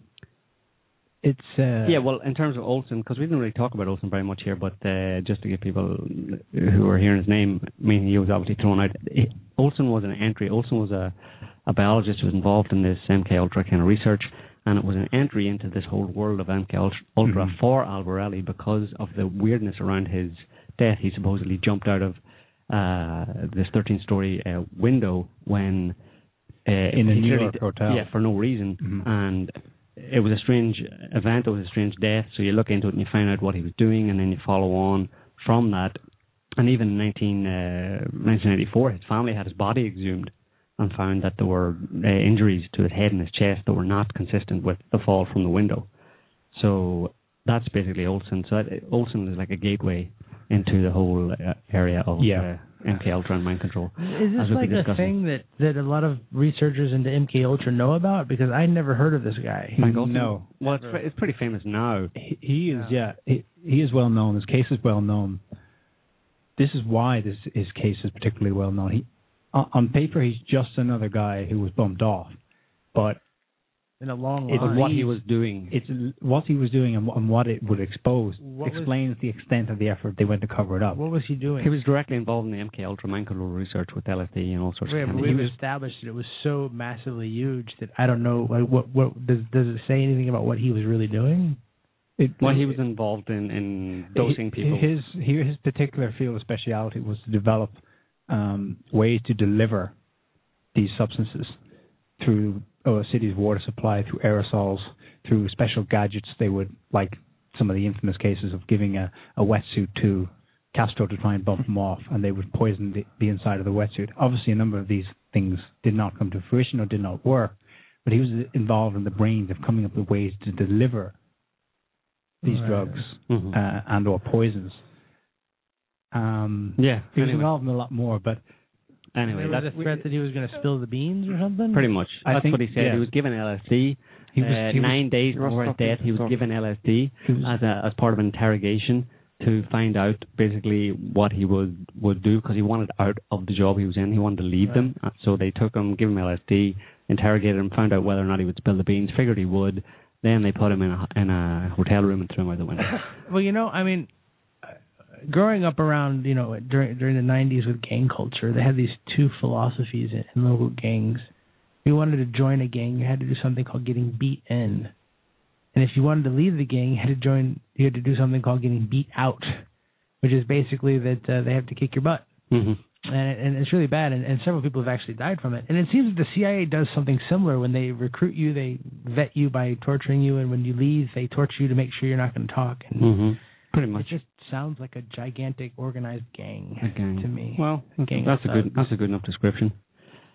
Anyway, folks, thanks for listening. We're gonna uh, leave it there for this week. We will be back next week with uh, with another show, but probably it'll be something along the lines of all and everything, which will be a, a general discussion on what's been going on in the news. If not, though, you will be able to inform yourselves of what is on next week during the week on our website and on our forum. So until then, thanks for listening and see you later. over and out. Bye.